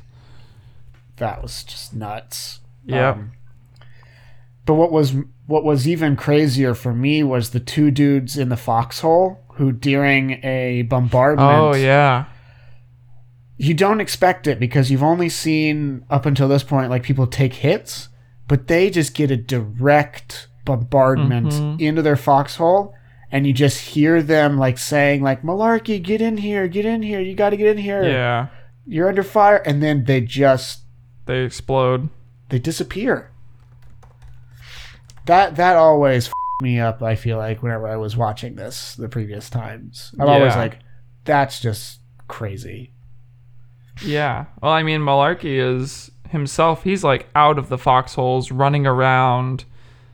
Uh, you know, trying to find somewhere to get down, and the the people who are like, "Yeah, come into our foxhole." He's almost there, and it explodes. Yeah. And so he just like sees them completely obliterated before their eyes. Um, yeah. Yeah. Crazy. Um, it was a little bit. That was after Toye and Guarnere get hit, though, right? Uh huh. I I know that this was probably exactly how things went in, uh, like in real life. and Muck. yes, yes, yes. Yeah. it did always kind of strike me as kind of weird to have like to to show a character break after seeing two of his best friends get so badly wounded Mm-hmm. but then they don't have like an equivalent reaction by somebody when Muck and Penkala like disintegrate Yeah. it, it, th- it always struck me as kind of a weird juxtaposition and i know it's probably how real life went but it was just Mhm. like weird yeah. I yeah, I think that's something that the show tries to talk about and examine, right? It's like why do certain people have the responses that they do during war? yeah And you know, for Buck it's like too much on an emotional level to watch his friends get eviscerated. Like he takes it very, very personally. And then but then you get somebody like Malarkey who I guess is able to maybe repress it better or process it better or something. There's just some character Yeah. difference that he like experiences this and sees it as just another reason why he should be fighting. Yeah that that that explanation makes sense to me actually um especially the part about the irishman repressing all of his feelings yeah. Uh huh. Yeah, and there's a scene also where in this same episode, that same shelling where a round goes into Luz and Lipton's foxhole Yeah. but doesn't go off. Like a dud round. Which was like, okay, this is we gotta get out of here. And then they they press the assault on Foy. Yep. Yep. Um, we were talking earlier about during this assault how Lieutenant Dike shows his true colors, or really just the colors that everybody knew he had. Um, Yeah. which is that he was just, which is- he's just terrible. He, he just is not Just a good coward. in com- yeah. Um, he starts getting a lot of his men killed, and they're following his orders for, to their credit. Like yeah. he tells them, "Go around the back, flank him." Yeah. And well, then they're he like- like, they start this charge on Foy. They get halfway through the wheat field, and then he's like, "Where's first platoon?" Yeah. You like can't see first platoon, or they they're not where he thinks they should be. So they're literally just nailing in the middle of this open field. And he's Yeah, like, Every, Jesus. everybody stop! Like we're we're on the wrong spot. Like they're in perfect range for the German artillery to be hitting them, and it's just like this absolute cluster. yeah. While he's like trying to get things together in his head, and they all like huddle behind this hay bale. The whole time, Captain Winters is back on the sidelines of the battle, like screaming at them, like "Keep going, keep going." And they're like, you know, what do we do, Dike? What do we do? What's the move, Lieutenant? He's like, we'll take some guys and go around the other side of town. Tell first platoon to flank them. Yeah. They're like, what? Like, you want us to get behind the entire German position and flank the town? With like 10 people. Yeah. Just crazy. Like, stupid orders. Yeah. Uh, and this is when we get Lieutenant Speirs again. Um, hmm Winters is having none of it. Uh, after a an intense exchange, and he's like about to go out there and fix the problem. Sink reminds him uh, that that's not your job anymore. Your job is to get other people to to do the dirty work. Um, that was that rebuke that we were talking about earlier.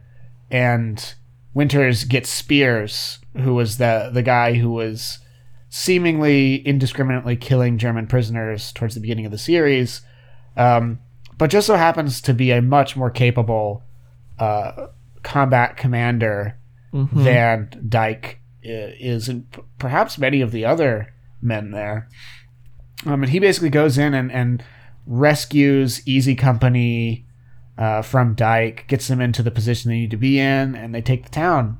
Um, Yeah, and not only does he like help them, there's this whole scene where they're trying to hook up with I Company, who they like don't know where they are, uh, because they're supposed to be doing this pincer movement on the town of Foy, and so Easy Yeah. Company's finally in position. They're like, "Where's I Company?" You know, we need them to be on the other side so we can rout the Germans, and and Speirs is basically like, "Be right back." And he runs through the Germans, like through their position, yeah. straight through the middle of the town over to I Company, hooks up with them, and this is like being told from Lip's perspective. He's like, the most amazing thing wasn't that he ran through their position. The most amazing thing was after he hooked up with I Company, he came back Yeah. straight through the German position again. um, again demonstrating that that that combat leadership that Winters was, but in kind of like a flip side way. Um, showing that courage needs to be like demonstrated by everybody by actually doing it, Mm-hmm. but at a much more suicidal level. Like yeah, almost totally reckless. Right? Yeah. Um, it's an interesting case uh, of like the different styles. I feel like that we get to experience. Mm-hmm. and you Um, definitely see in later on in the series how Speirs is a not a man of the same morality as Winters because he Yeah. like indiscriminately loots every town they go through and like collects fine silver and like mails it home. it's just basically like looking to profiteer from the war in any way that he really can. Part of me was was kind of like building a head canon for him on that. In that I was just imagining that he was living way longer than he expected to. so he was like he was like. I got to take advantage of this, and so he was just Yeah. taking every fine piece of silver in all of Bavaria and like shipping it back home. Um, I still might die, but at least like my my wife or whatever will will have something out of this. I don't have to just die for nothing. I can give her something. Yeah. Um, and and he becomes the company commander for the rest of the series. Um, thus ending kind of a long, like, arduous journey through some decent commanders, some really poor commanders. Um, until finally they have Speirs, who is a, f- a flawed but very capable combat commander. Yeah. Yep. And they go on to say, you know, after they took Foy, they took two more towns after that and pushed the Germans all the way back to the Rhine. Yeah.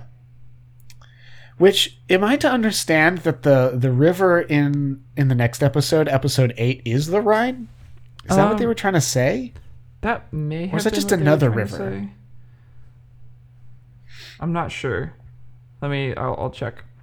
Um, the other thing that also happens as part of this episode, because it's kind of told by Lip's uh, point of view, um, is that he gets a battlefield promotion Yes. to Um, lieutenant. Yeah, this is something that's kind of rare, um, at least at the time, um, in the military, and that is that uh, uh, non-commissioned officers like sergeants um, sometimes will need to to get brought up to the status of an officer um, to reward them, but also because there's they've gained so many skills just by being there that replacement officers aren't going to have. Um, mm-hmm. so that's why he gets brought up to second lieutenant and gets his own platoon, which is kind of cool. Doesn't Speirs basically say while he's while he's telling him about it that even though you guys toiled under Dike and you guys felt leaderless, I've talked to all the men and they never really felt leaderless. Lipton. Right. They always you were always you. yeah, which I thought was really cool. Um, Yeah. That was really classy. Yeah, the yes, and it also follows kind of an interesting exchange, um, where uh, Speirs is basically like, "You you want to ask me?" Lip's like, "Ask Oh, me yeah. what?" He's like, "Ask me about if I shot all those German POWs." And he's like, "I you know I wasn't I wasn't gonna say anything about it." Um, and he Speirs gives this allegory about you know how some ancient Roman commander got a reputation for doing this and you know never lived it down, um, but was kind of like regarded as a really good commander despite that. And Lipton's like, well, yeah, but you know the rumors seem substantiated because he never came out and denied it. And Speirs is like, maybe he never denied it because he wanted people to think he was the meanest son of a bitch around. Yeah. Which is a really concrete uh, picture into Speirs's uh, uh, ethos. I feel like, Mm-hmm. like what what he what he values there. Yeah. Yeah. I did just look it up, and the only river anywhere near the town of Hagenau is the Rhine. Okay. Uh, there's that one, and then there's some smaller ones that like feed into it. So it could be like this river called the Moder, Okay. um, but it is very close to the Rhine. So I would assume that for the purposes of the show, it's one of these smaller rivers okay. because they actually like put a rope across it. Yeah. Um, it it did feel like smaller than the Rhine, so I was a little bit confused on that part. Yeah. But they were like right next to the Rhine when this happened. So the next episode being this like a POW capture thing where they're they're trying to set up a mission to go across the river to this German outpost that's like the final vestiges of the German position outside of Germany and capture some prisoners to interrogate them about basically what what Germany is like and what troop movements there are, etc. Um, You're making it Following- sound like you're making it sound like it's uh like hey uh, we're we're about to head in here like where's the best places to go for like skiing and uh yeah, well, because they kind of talk about it in the show, right? When they capture these prisoners, they're like, you know, what they say, uh, you know, what the weather's like, what Haley's favorite color is. Like, yeah. they're not telling us anything. Like, yeah. Sorry I interrupted you though. I, I just thought it was No, funny how you said that. Yeah, it's the it, and it follows a guy, uh, David Webster, who was with Easy Company during D-Day and Market Garden, but then got an injury and was taken out of combat, and is only now coming back, you know, four or five months later. Um, and so he's basically treated as like a new guy again because he missed Bastogne. Yeah, um, and even even worse than a new guy in some ways because unlike uh, a lot of the other members of Easy Company, he did not leave the hospital early, Yeah. which maybe fairly, maybe unfairly, like makes him lose some respect that he kind of has to earn back during this episode. Mm-hmm. Yeah, but I think he does. Um, that's kind of, I think, the point of the episode in some ways. But yeah, this one's it's kind of an interesting episode. It, do, it doesn't really add a whole lot, I think, to the again the longer, broader story, but is a nice character vignette about Webster and Yeah. maybe what it's like to be a new person in this war because there's also uh, Lieutenant Jones who's like a, a West Point graduate, fresh out of college, coming into this war, and you know he outranks all of these NCOs in Easy Company in terms of like his status, but none of them look at him and think like, "Oh, this is a guy we want commanding us at this point. He's so green, he doesn't know anything." Yeah. Um, and to his credit, he comes in, I think, with the right attitude, which is that I know I'm not going to be leading this strike to go take these prisoners, but Mhm. please, for the love of God, let me go. I've been training at West Point for years for this very moment. Mm-hmm. I, I don't want to get people killed by just running in without knowing anything. So let me go so I can know things. Yeah. And they let him go. And I think he ends up earning some of the respect of the men because of that. Um, yeah, he, he gets he gets promoted to first lieutenant on the spot after the, Yeah. the raid, which he does do a good job, but I didn't necessarily understand the promotion. He just well, got the there. way the way they phrased the promotion was like, you know, how would you like being at battalion headquarters instead? oh, right. it's I see. It's like we're gonna we're gonna stick you a little bit further off the front lines because you did fine, but the investment to get you up to speed is going to be a few more of these types of encounters, and we don't necessarily want to do that. I guess it still does feel a little bit weird in the sense that I actually think he did better than fine. Um, Mhm. He was an asset, um, Mm-hmm. but you know, maybe that's actually how it went down. I can't argue with history. I don't know because I think th- this episode they also talk about how at this point in the war people are starting to get the sense that maybe they'll live through it. Yeah.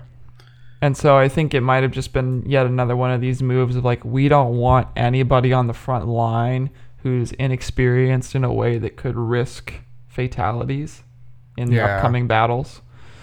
Um, because like they they do this whole prisoner heist and it's successful except for uh, Jackson, who's this private who throws a grenade into a building and then runs in before it detonates and gets hit with his own shrapnel and ends up dying in this like super chaotic scene back in a basement in uh, the other side of Hagenau where these like prisoners are, are yelling and they're being yelled at and being threatened with guns and there's a bunch of guys around him and he's screaming out for help and just this horrible chaotic scene. He's the only casualty of this encounter.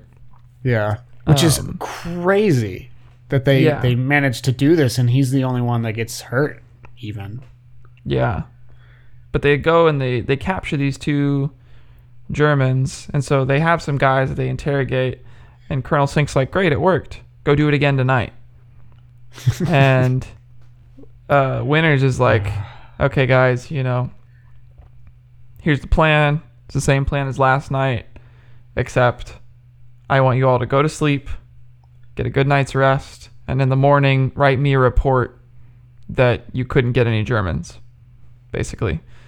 Um, really playing up this whole angle that like they don't need to be doing anything risky at this point in the war that's going to yeah. cause unnecessary fatalities. Germany's basically crushed already.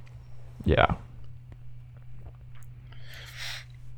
And the next two episodes after that, I think, uh, are the last two.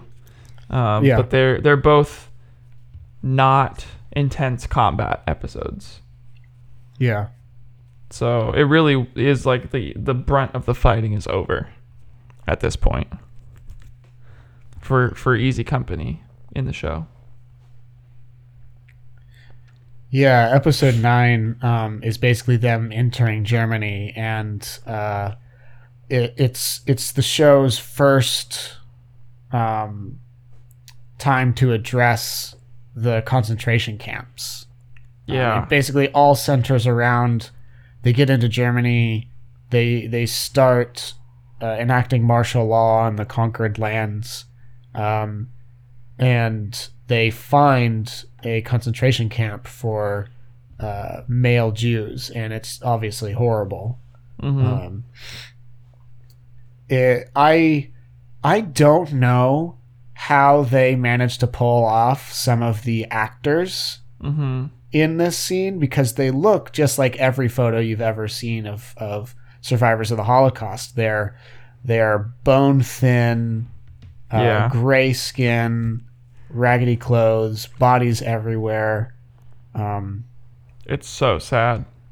yeah, and Easy Company is is one of the groups that discovers this camp, um, and so Mhm. it tells their story of um, of dealing with this now like massive group of of starved uh, Holocaust survivors.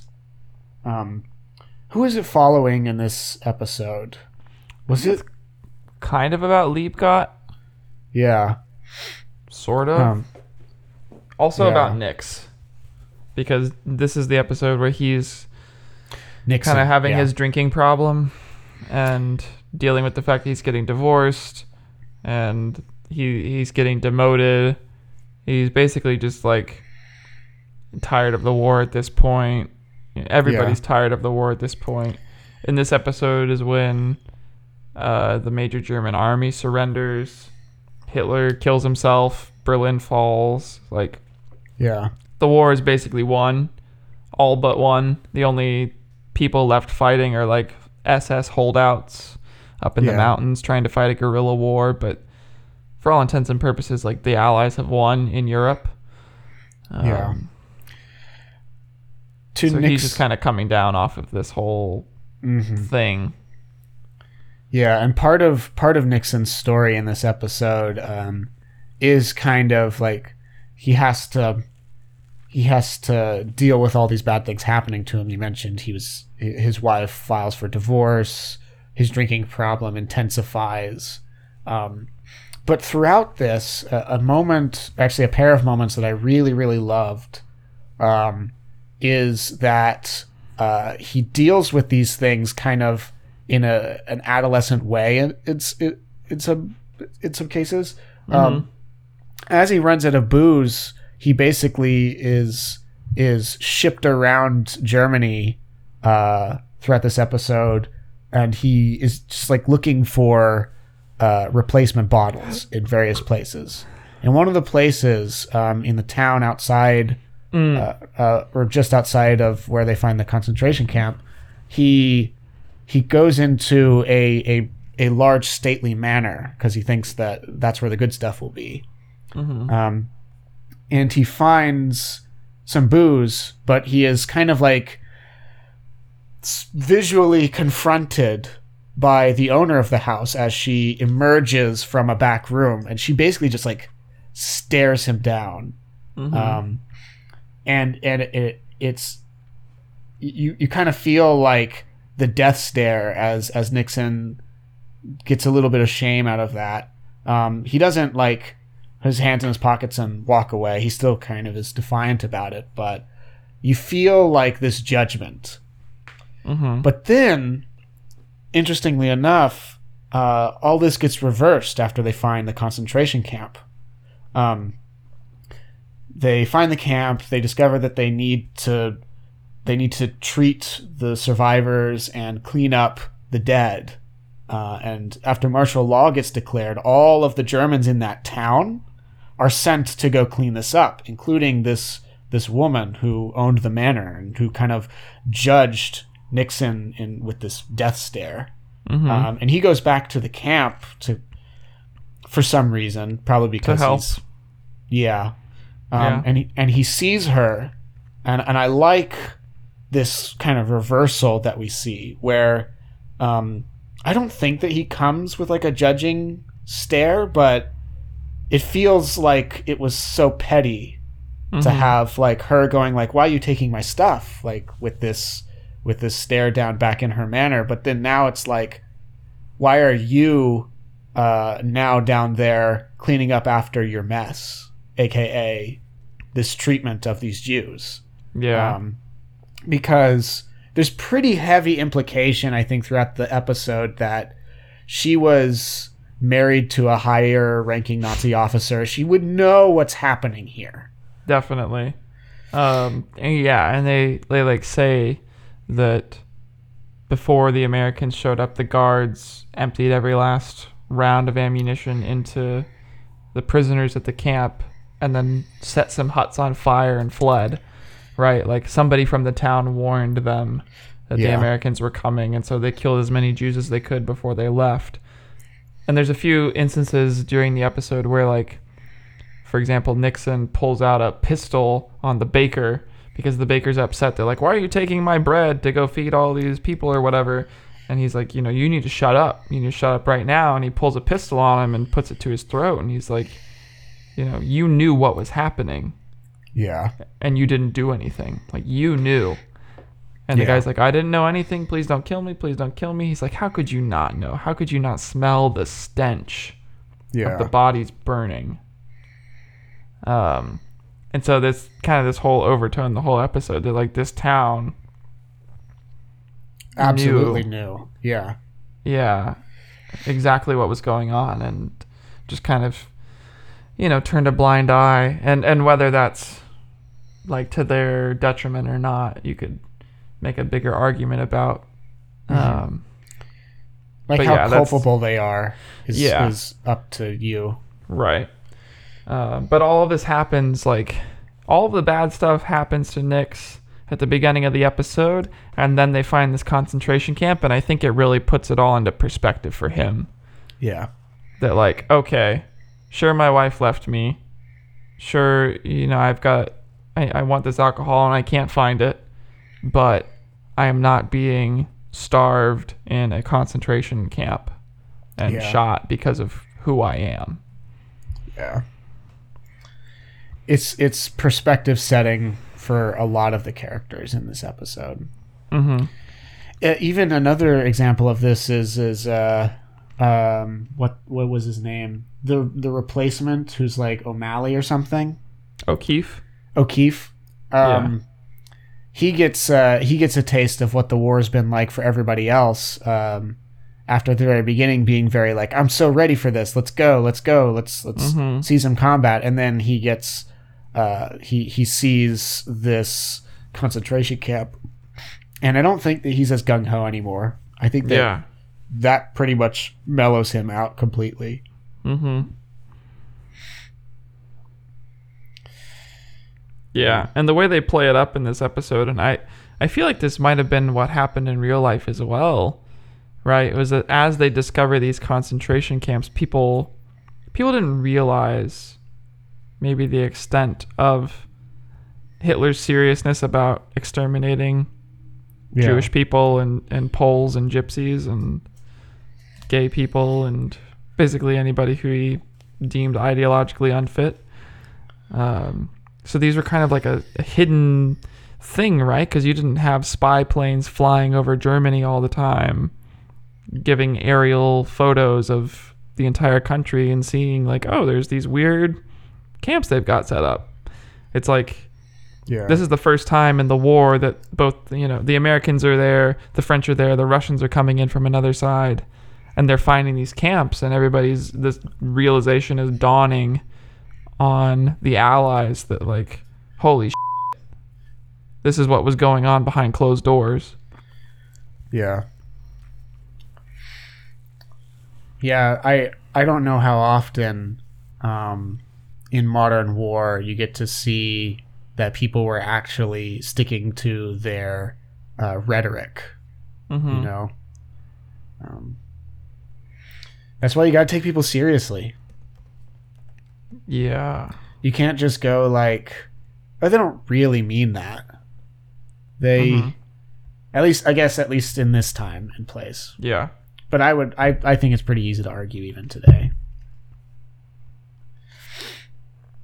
Um, one other note I have on this episode uh, is that I don't know if you could tell, um, but the Germans who were uh, playing music for the, uh, the the rest of the Germans who were helping to clean up the town at the Mhm. end, uh, at least one of them was not actually playing the violin.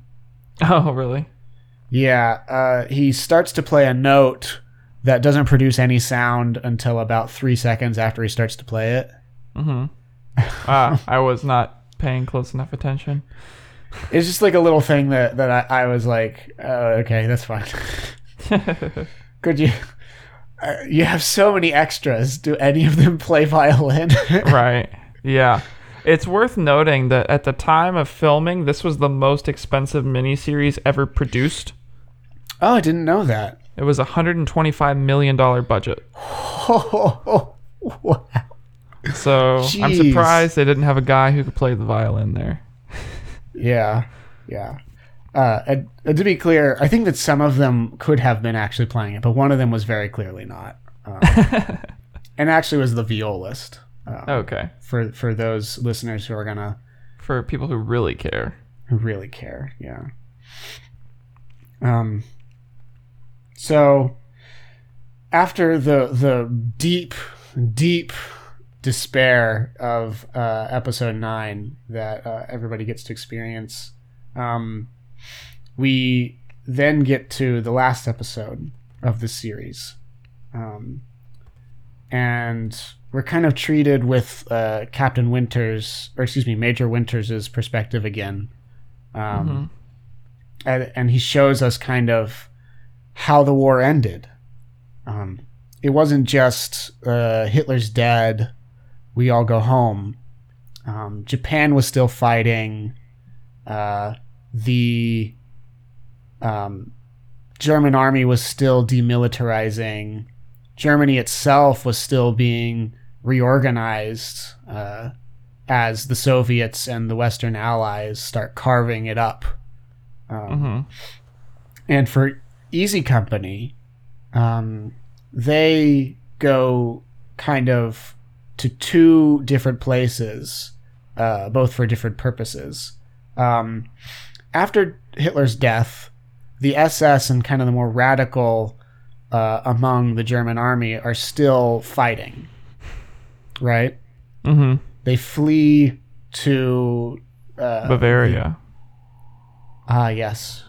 To get their lederhosens, they forgot. Um, no, to uh, ostensibly set up a guerrilla campaign. I'm not 100% sure to what end, because yeah. it's like 10 times as many men left in in Europe to oppose them. But these were the orders they received. And so Easy Company goes to try and, and rat them out. Um, they go to. Ooh, did you write down the name of this town that uh, all of the loyal Um. Germans went to? Where the Eagle's They- Nest is? They were stationed uh, in Berchtesgaden. Yes, yes, okay. That. Berchtesgaden. Yeah. It's like right where the eagle's nest Mhm. is in in the Bavarian Alps and they say like, you know, there's nobody in the town when they show up. And everybody's kind of weirded out by that cuz every town they've occupied so far, it's like there's some people there like ready to greet them and be like, "Thank you for getting rid of the Nazis. Like we're so happy that you're there." So they're like, "Why is there nobody here?" Like this is the one town you know that everybody that lived here was a Nazi because you had to be a Nazi to live in this town. Yeah, it was it was kind of like their um, uber patriotic collection of people. Um, I think mostly for military purposes. Like there were a lot of generals and their families Yeah. and things, but also just for party political purposes. Uh huh. It was like their second home outside of Berlin. Um, and so they don't really meet the resistance that they were expecting from the SS. Mm-hmm. They they occupy the town and they um, take over this world famous mountain retreat that Hitler was gifted for one of his birthdays called the Eagle's Nest. Um, it's one of the more famous encounters uh, that historically for Easy Company because there's like loads of pictures of them on this in this um, gorgeous mountaintop, like literal mountaintop retreat, Mm-hmm. um, sun shining through. Uh, the conquerors really taking over an important, iconic Nazi uh, location. mm-hmm. Um, and so, but it's a it's kind of a high point for e- for Easy Company. They're Yeah. literally like sitting in Hitler's chair, drinking his booze, Yep. uh, and thanking God that they made it through alive. Yeah. Celebrating that they won the war. Yeah, And then Um, they get the news that they're going to be redeployed to the Pacific. yeah, and uh, it, the the reason that any of them are still left there is because uh, of a, a system for determining who gets to go home, uh, where they earn points for various things. Yeah. Um, and they have to meet a certain threshold with those points before they can go home. And that's kind of the centerpiece for the episode. Um, if they don't get those, then yes, they they would retrain and remobilize for the invasion of Japan, which is not a very fun prospect for any of them. Um, yeah. as I mentioned earlier, they they know how brutal uh, victory in Europe was to achieve, but the Pacific was a whole other level, and they are very not scared but wary of it. Mm-hmm. Right, because even though like the Germans were formidable foes, they surrendered. And the whole threat of the Japanese is that no matter what happens, they're not going to surrender. Like they're they are Yeah. suicidal in their combat ambitions. Um and so just the the price of victory there is going to be even higher. Yeah, So it kind of casts this pretty grim pallor back over the episode of like everybody's happy, and then you know along with this news of of redeployment, um, there are these other happenings of like people not dealing well with the stress that peacetime starts to bring upon them. Of there's nobody to fight, but there's still a lot of anger, and there's still guns and still alcohol, and so yeah, people are shooting each other. People are going out into the mountains and interrogating Germans who may or may not be, you know, Nazi officers and killing them.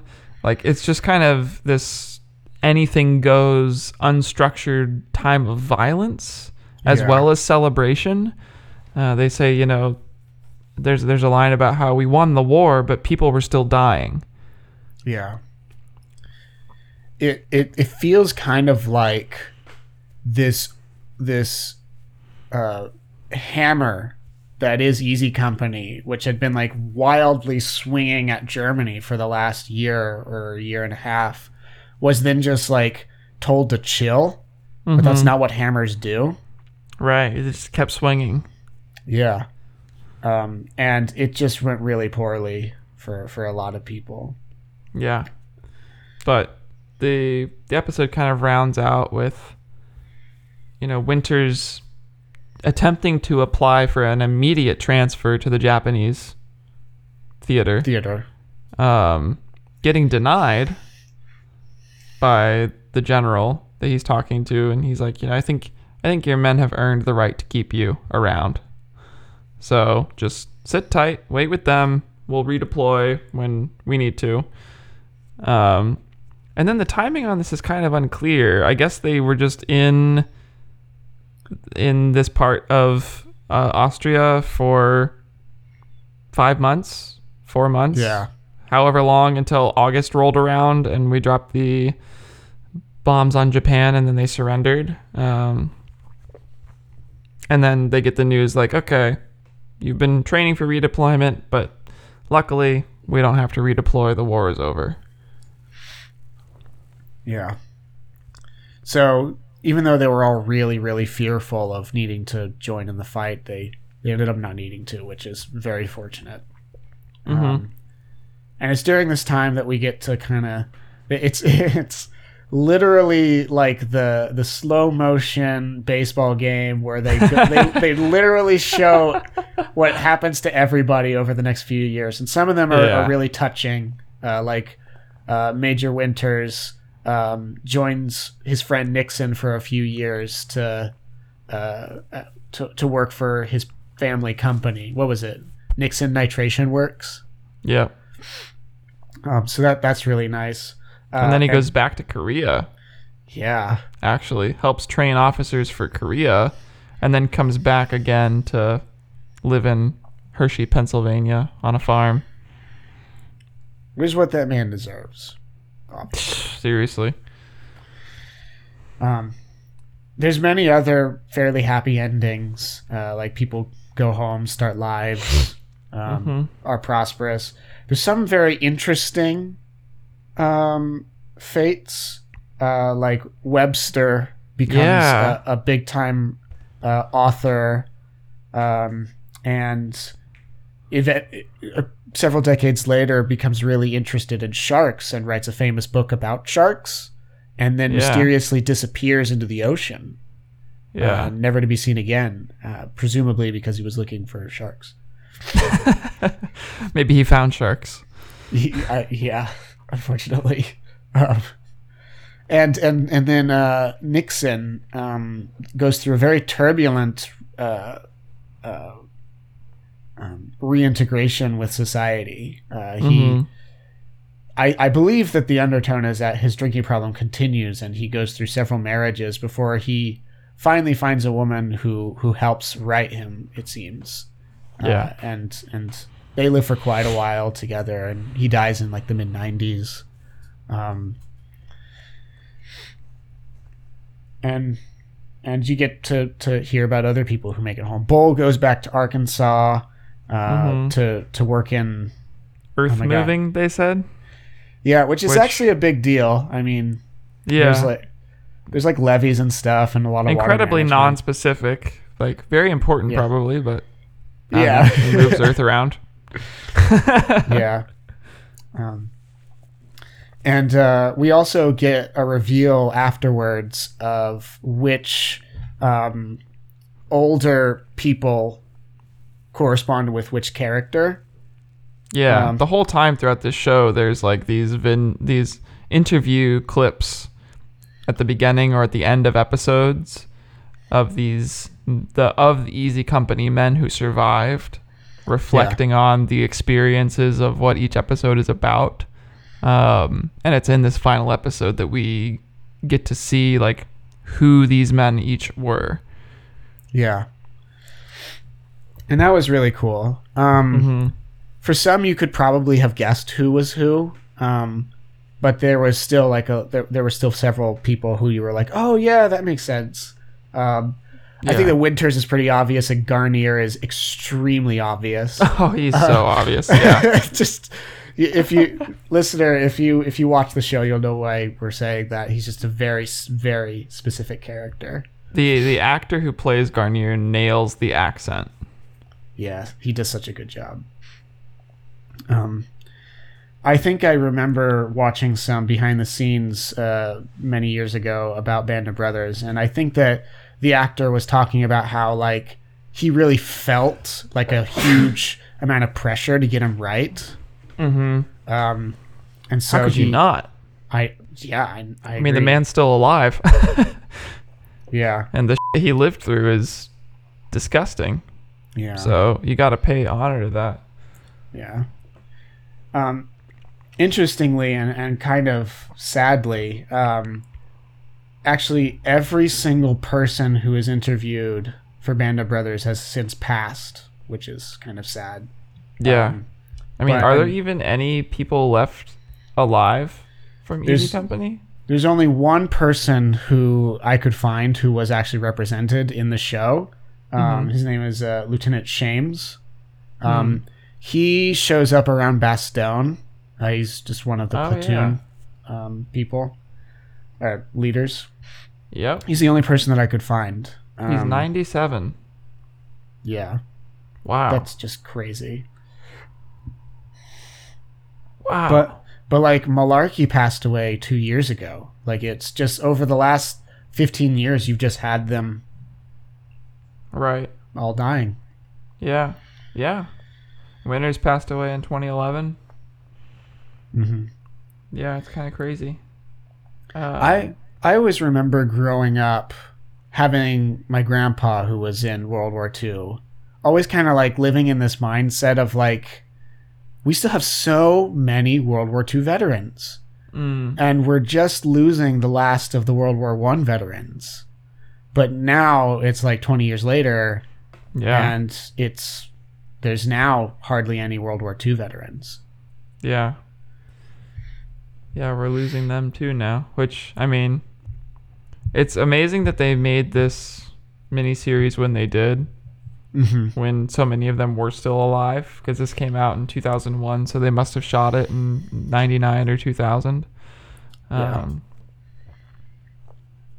But yeah, it's kind of crazy to think about that. Something that I reflected on a lot throughout watching this um, time around was that Winters was our age when D Day happened. I hadn't actually kind of thought of it like that, but you're absolutely right. which I'm think like this is uh kind of leads into maybe an interesting point of discussion, but seeing somebody who went through something like that at the same age that I am now in life is a very big like mental challenge to myself of like could I be a person that does this? Um Mm-hmm. and I think as I was watching the show, that was a question I was asking myself over and over is who would I be if I was put in this same setting? Right? Uh, I think a lot of people like to hope that they would live through it. Um, there's plenty of evidence in the show that that's just simply not the case. Mm-hmm. Um, but you know, if all, all other things being equal, it makes me really wonder, like, what would my attitude be if I were asked to do the same things that these men were asked to do? It would have needed a lot of of brainwashing to get me at that level of like that to be able to operate at that level. I feel like. Mm-hmm. You think? I, oh, definitely. Like, I've just been. I think that I've, and I'm guessing probably you've just been raised in like a completely different way. Um, Mhm. We don't. We don't see. or- or we don't have any kind of constant reminders of like uh, who the enemy is. Like we don't have like a concept of the enemy Mhm. um, and that you need to like stand up to them. I feel like things are so much more gray now. It'd be hard to convince me to like go, hey, we gotta like we gotta take out those uh, those artillery pieces. They're hitting our dudes on Omaha Beach, and then just going like, yeah, that makes sense. Let's go do it. Like there has to be so many more steps between who I am now and that. yeah. I don't know if uh, um, if if this was similar for you, but I think even the first time I saw this, I always uh, really empathized with uh, Blythe, Yeah. and that's probably not the ideal, but uh, I feel like that's the most genuine. Uh, Mm. I don't think that. I think that there's just so many things I would have to get over, like to have the courage to do some of the things that people were doing. Yeah. Yeah. Um, I don't know if I I actually don't think I ever really empathized with Blythe. mhm. Um on like a personal level. I think I understood what he was going through, but for me Buck was one of those characters that I like I could see how the same thing could easily happen to me where like you'd go into this thing thinking like okay, I'm ready for it and like sure there's horrible shit happening, but I can justify the cost yeah. As far as like my friends go or as far as like I'm concerned. But then whenever something actually happens to you, it becomes tangible in a way that it wasn't even when the artillery was hitting near you but missing you. Mhm. Um, I could see that being like a pretty plausible trajectory. this doesn't have anything to do with uh, with this question, I think, but it's interesting that you would pick Buck because he's literally like physically the most like you with, Oh, the, with the blonde hair uh-huh. and like and the and the beard growing in like almost the exact same way. like it's just like it's you nailed it. You nailed the casting of this. Thanks. of this 2019 remake of Band of Brothers. perfect. Um, I think, I think that uh, Buck is is a pretty solid pick, though. Like I, I really could see you going in like with every best intention, but like war is really hard. Yeah. Uh, And like I I'm not enough of a psychopath to identify with Speirs, for example. Like I think he's super cool yeah, and I would love to like have him on my side, but man, like I couldn't be that guy. no, I could not either. But I think the other thing to maybe point out here is a lot of these guys came away with PTSD and Mhm. drinking problems and smoked a, a whole lot and you know just you ha- you have to take up a lot of vices I guess to support this kind of unholy experience that you've been through. Yeah, Um, and the men who didn't like Winters are like that guy's got to just be made of different stuff. In some ways, I think he's a different kind of psychopath than Speirs. He's like Yeah. a much more productive one for society. like that sounds really harsh, but I, I feel like I encounter people all the time who are like super high level functioning psychopaths who like who maybe realize that like they're a little bit more disconnected from like their fellow man and like the the things that they have to go through, but they've made a conscious decision to apply themselves to the Mhm. betterment of whatever they're doing. Say they're say they're some kind of like business person or something and they have to like they have to like stare some really hard situations in the face. Uh, but to them it's it's much easier than it would be for me. Like Mhm. because I, I think that in some ways they're a little bit psychopathic. Yeah. Um, and that's that's okay. And I I I appreciated that part of Winters' character when contrasted with Speirs, and that like it's two different people who are built very differently than me.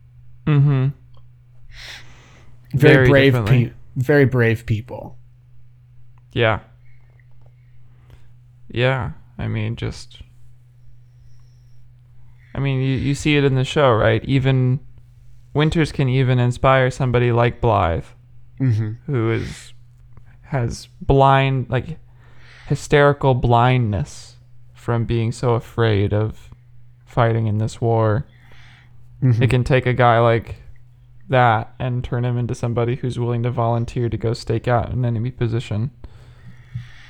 Um, yeah, I, I could see that being a different kind of psychopathy, maybe, but also, like, that's got to come from a place, I think, of almost higher order reasoning. Hmm right? Like there's the the stream of human experience that everybody has of like what makes you happy what makes you sad the things you do to show that you care for somebody else and the way that you react when somebody else insults you and there's this like direct surface experiential level that you can operate on but i almost feel like to be somebody like winters you have to step up a level and Yeah. say like, yes, I know that this thing that happened was bad, and if I let it, it will haunt me, but on the greater scale, this is what it means, and that's why it's more important than like my own personal agony or joy. Yeah.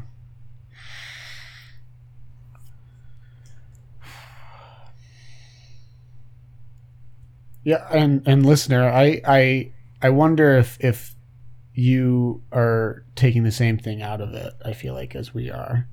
Um, maybe you find that the experiences portrayed by Winters and some of the other characters who stepped up are not as foreign to you as maybe it would be to me. Um, Mhm. We'd love to hear about it. We'd love to be able to hear from people who are, are as badass as Winters and Speirs. Seriously. yeah. Yeah, because, I mean, we're not at war in the same way right now, but certainly there's still people like that among us. There's still struggle. hmm It's the eternal struggle of the proletariat against the bourgeoisie oppressors.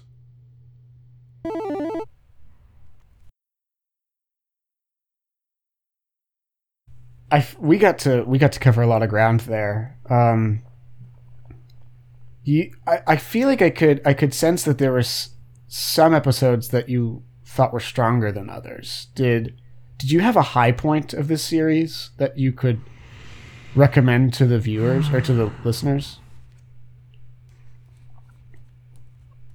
I mean, th- there are a couple episodes I kind of skipped over. Not because maybe I didn't think they were good, but because, you know, it takes two hours to summarize Band of Brothers. Yeah. Um, my some of my favorite episodes actually were, like I said before, the third episode. Um, uh, Carentan. I Yeah. thought that was an amazing episode.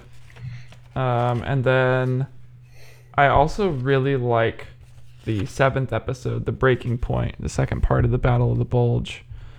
Uh, those two episodes for me contain like some of the most intense action, but some of the most like defining moments of characters, some of the most gruesome parts of war. Uh, just the, the I think it really highlights the how easy it is to lose sight of why you're doing what you're doing and how chaotic and horrific this must have been for people but at the same time also showing that like you can come together with these people that you trained with and fight and sacrifice for a higher cause and make it out the other side uh, victorious. Yeah. Um, I I actually like both of those episodes quite a lot. I think that I would I would definitely point towards three as ah, this is so cliche, but like make sure you get to three if you're gonna if you're gonna watch this. Mhm. Um, it is the best encapsulation of Band of Brothers you can get. Um, I also really liked four though. Um, Mm. Mhm. I know that I know that Bull isn't a perfect character or even a perfectly acted character. Um, but even just like the slow build to the the duel with the German Yeah. in the in the barn is very intense. satisfying. Yeah. Yeah. Um, the only real things that I feel like I can call out as being downsides is that there were just, and this is really grasping. Let me make sure that people are clear on that. Um, I I felt as though there were a few moments that felt more like plot devices than like character Mhm. exposés. yeah. Um, we saw a lot of Webster in this series, which was really good. hmm Um, but in the ninth episode, I believe it is, um, there's this there's this scene where they are going down the autobahn in one direction and then retreating or not retreating, surrendering Germans are walking the opposite direction, and Webster starts yelling at them from his from his uh, uh, Jeez. his like jeep thing. Um, like, I can't believe that you guys kept on fighting. What were you thinking? You guys suck, basically. yeah. Um, and little moments like that felt kind of weird and out of place. Interesting. Yeah, I I felt as though Webster he had some frustrations, but I never felt like that was something that he would do. Mm. Um, hmm. I don't know if you felt the same about that particular one as an example. But, I actually felt very differently about that moment. Hmm. Um, because I think it had happened. I want to say it happened just after they had discovered the concentration camp. Correct me if I'm wrong, but I think- I feel like it was that same episode. yeah, I think it was. I think that it was actually though on their way to the town, so I don't think they'd found the concentration camp yet. Okay. Maybe I'm getting that out of order in my head then. But I I remember that moment at least uh, rhetorically playing off of Nixon's frustrations with the war. Yeah, Um, right, and how like he was talking about I've got to write these letters to these parents about this plane of guys who went down and they all just died in an airplane. And he's like what am I going to say? Like they never even saw combat. They never hit the ground. Um, yeah, you know like what what is any of this for? And i think that that was the essence of what webster was upset about in that moment right? That's the line that he like he hurls at them. He's like what the f- is any of this for? Yeah, like and i could see how like when the germans surrender and it's finally over that you could feel that way right? Like hmm there there's just there's a sort of um like you said when you're talking about the easy company being this swinging hammer like you don't get to obliterate your enemy. You don't get to reduce them to rubble. They're they surrender they've tapped out and the cost is so high of this engagement like this was a failed experiment on their part and it was an experiment that cost millions and millions and millions of lives and so that sort of frustration of like why why did we do any of this i i i don't know I definitely agree that somebody should have said it. I think that my main critique is that this is an example of them maybe picking the wrong character to say it. Mm, okay Um, especially uh, in the context of this being Nixon's episode. He was Yeah. fairly primed to do this. Although I understand as a writer, you don't want like one character to speak the whole time. I get it. Yeah Um, he just never seemed like somebody who would yell at the Germans. Um, there were actually many situations where he was some of the mo- one of the most empathetic people towards them. Mhm. Um, uh, and so it just felt like yeah Webster, particularly. maybe they just picked the wrong guy to Yeah. do it um It's like a it did mis- seem Go ahead. Well but it did seem though like in that scene nixon was watching him Yeah. yell out. So it was definitely like a reflective moment of this is how nixon is feeling. But yeah i agree that they could have picked a different guy to you know do all of that. And then some other like less less real feeling character moments where um the like uh the the guy who just I know he was drunk but kind of just like shooting Sergeant Grant in episode Oh, 10. He was I mean he, he was obviously just a cardboard character but like it when you're when you're surrounded by a bunch of really developed characters you stand out yeah um, so there were other examples kind of like that of just like, I know they can't do everything perfectly, but like you're gonna find some people who aren't like super well developed when you watch this. So Mhm. don't be too blindsided by that if you're used to like the real depth that you get from some of the other characters. yeah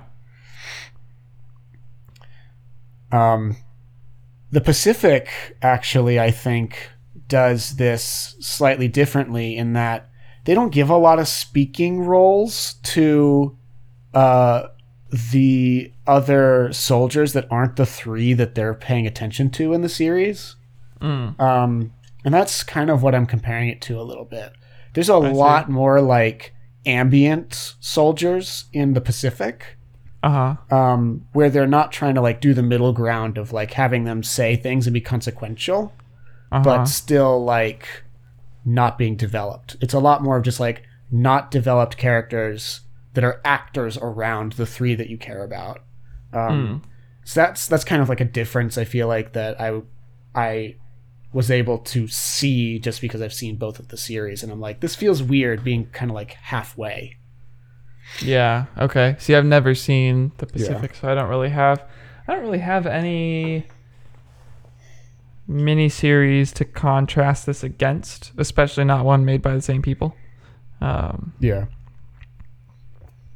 so in my mind, maybe some of the flaws aren't as readily apparent. Yeah. And this isn't even a Um, big deal to be Yeah, they're very small yeah. flaws. I feel like, and you know, of course, there are factual errors throughout the show. There are dramatizations. That's what the whole thing is. Yeah. Um, but I think it's rare that you get something like this that so powerfully conveys the experience of people who went through such a an extraordinary time hmm without like wrapping it up as something unreal. The whole time this thing feels very real and very traumatizing and very well earned, well fought and, and just like I don't know. Uh and like I said before, never over the top in terms of patriotism. It's never like inappropriate with what its commentary is. I think it's just very true to what it is meant to convey, Yeah. um, and that it does it exceptionally well. Which is why I think for the first time on this show, I'm gonna hand out a seven out of seven. Whoa. For Band of Brothers. That I think you're right. I think that's that's probably a first. Puts a lot of pressure on, you know? You know what I'm saying? Yeah, it's a real tearjerker. It is a very good series. Um it it I don't know why I haven't owned a copy of it until we watched it for this podcast because I've seen it so many times. I I'm I know Yeah. it's always going to be there for me to go back to if I'm like, you know what? Let's just remind me of what World War II was like. Let's do this and then just yeah, binge the whole Ugh. thing. yeah. It was nice to do over Fourth of July. Go America. Go America. Um I don't think it's flawed enough for a 6 out of 7. yeah. it's almost impossible for there's no point during this series where i'm like I, I i need a break or i'll come back to this if i had the time i would watch it all in one go kind of like uh Mm-hmm. the lord of the rings extended editions Mm-hmm. i can give it a 7 out of 7 too Yeah. Damn solid. The only reason I stop watching it is whenever I need a, a distance from the war. yeah yeah oh man what a great pick. yep i i know thank you good, good, good job, Daniel. Good one. I fought Picking- really hard Uh huh. for that pick Yeah, your sacrifice is noted. I'll give you a purple heart for your pain. Yeah. Well, listeners, um, I hope that uh, based on uh, what we've said today, you might either uh, watch the show for the first time or even go back and rewatch it um, to experience it alongside us because it's a great series. So, Absolutely amazing. This will be a, I'm sure, extended length episode because there's a lot to say. yeah. So if you've uh, stuck with us until this point, thank you for doing that as well.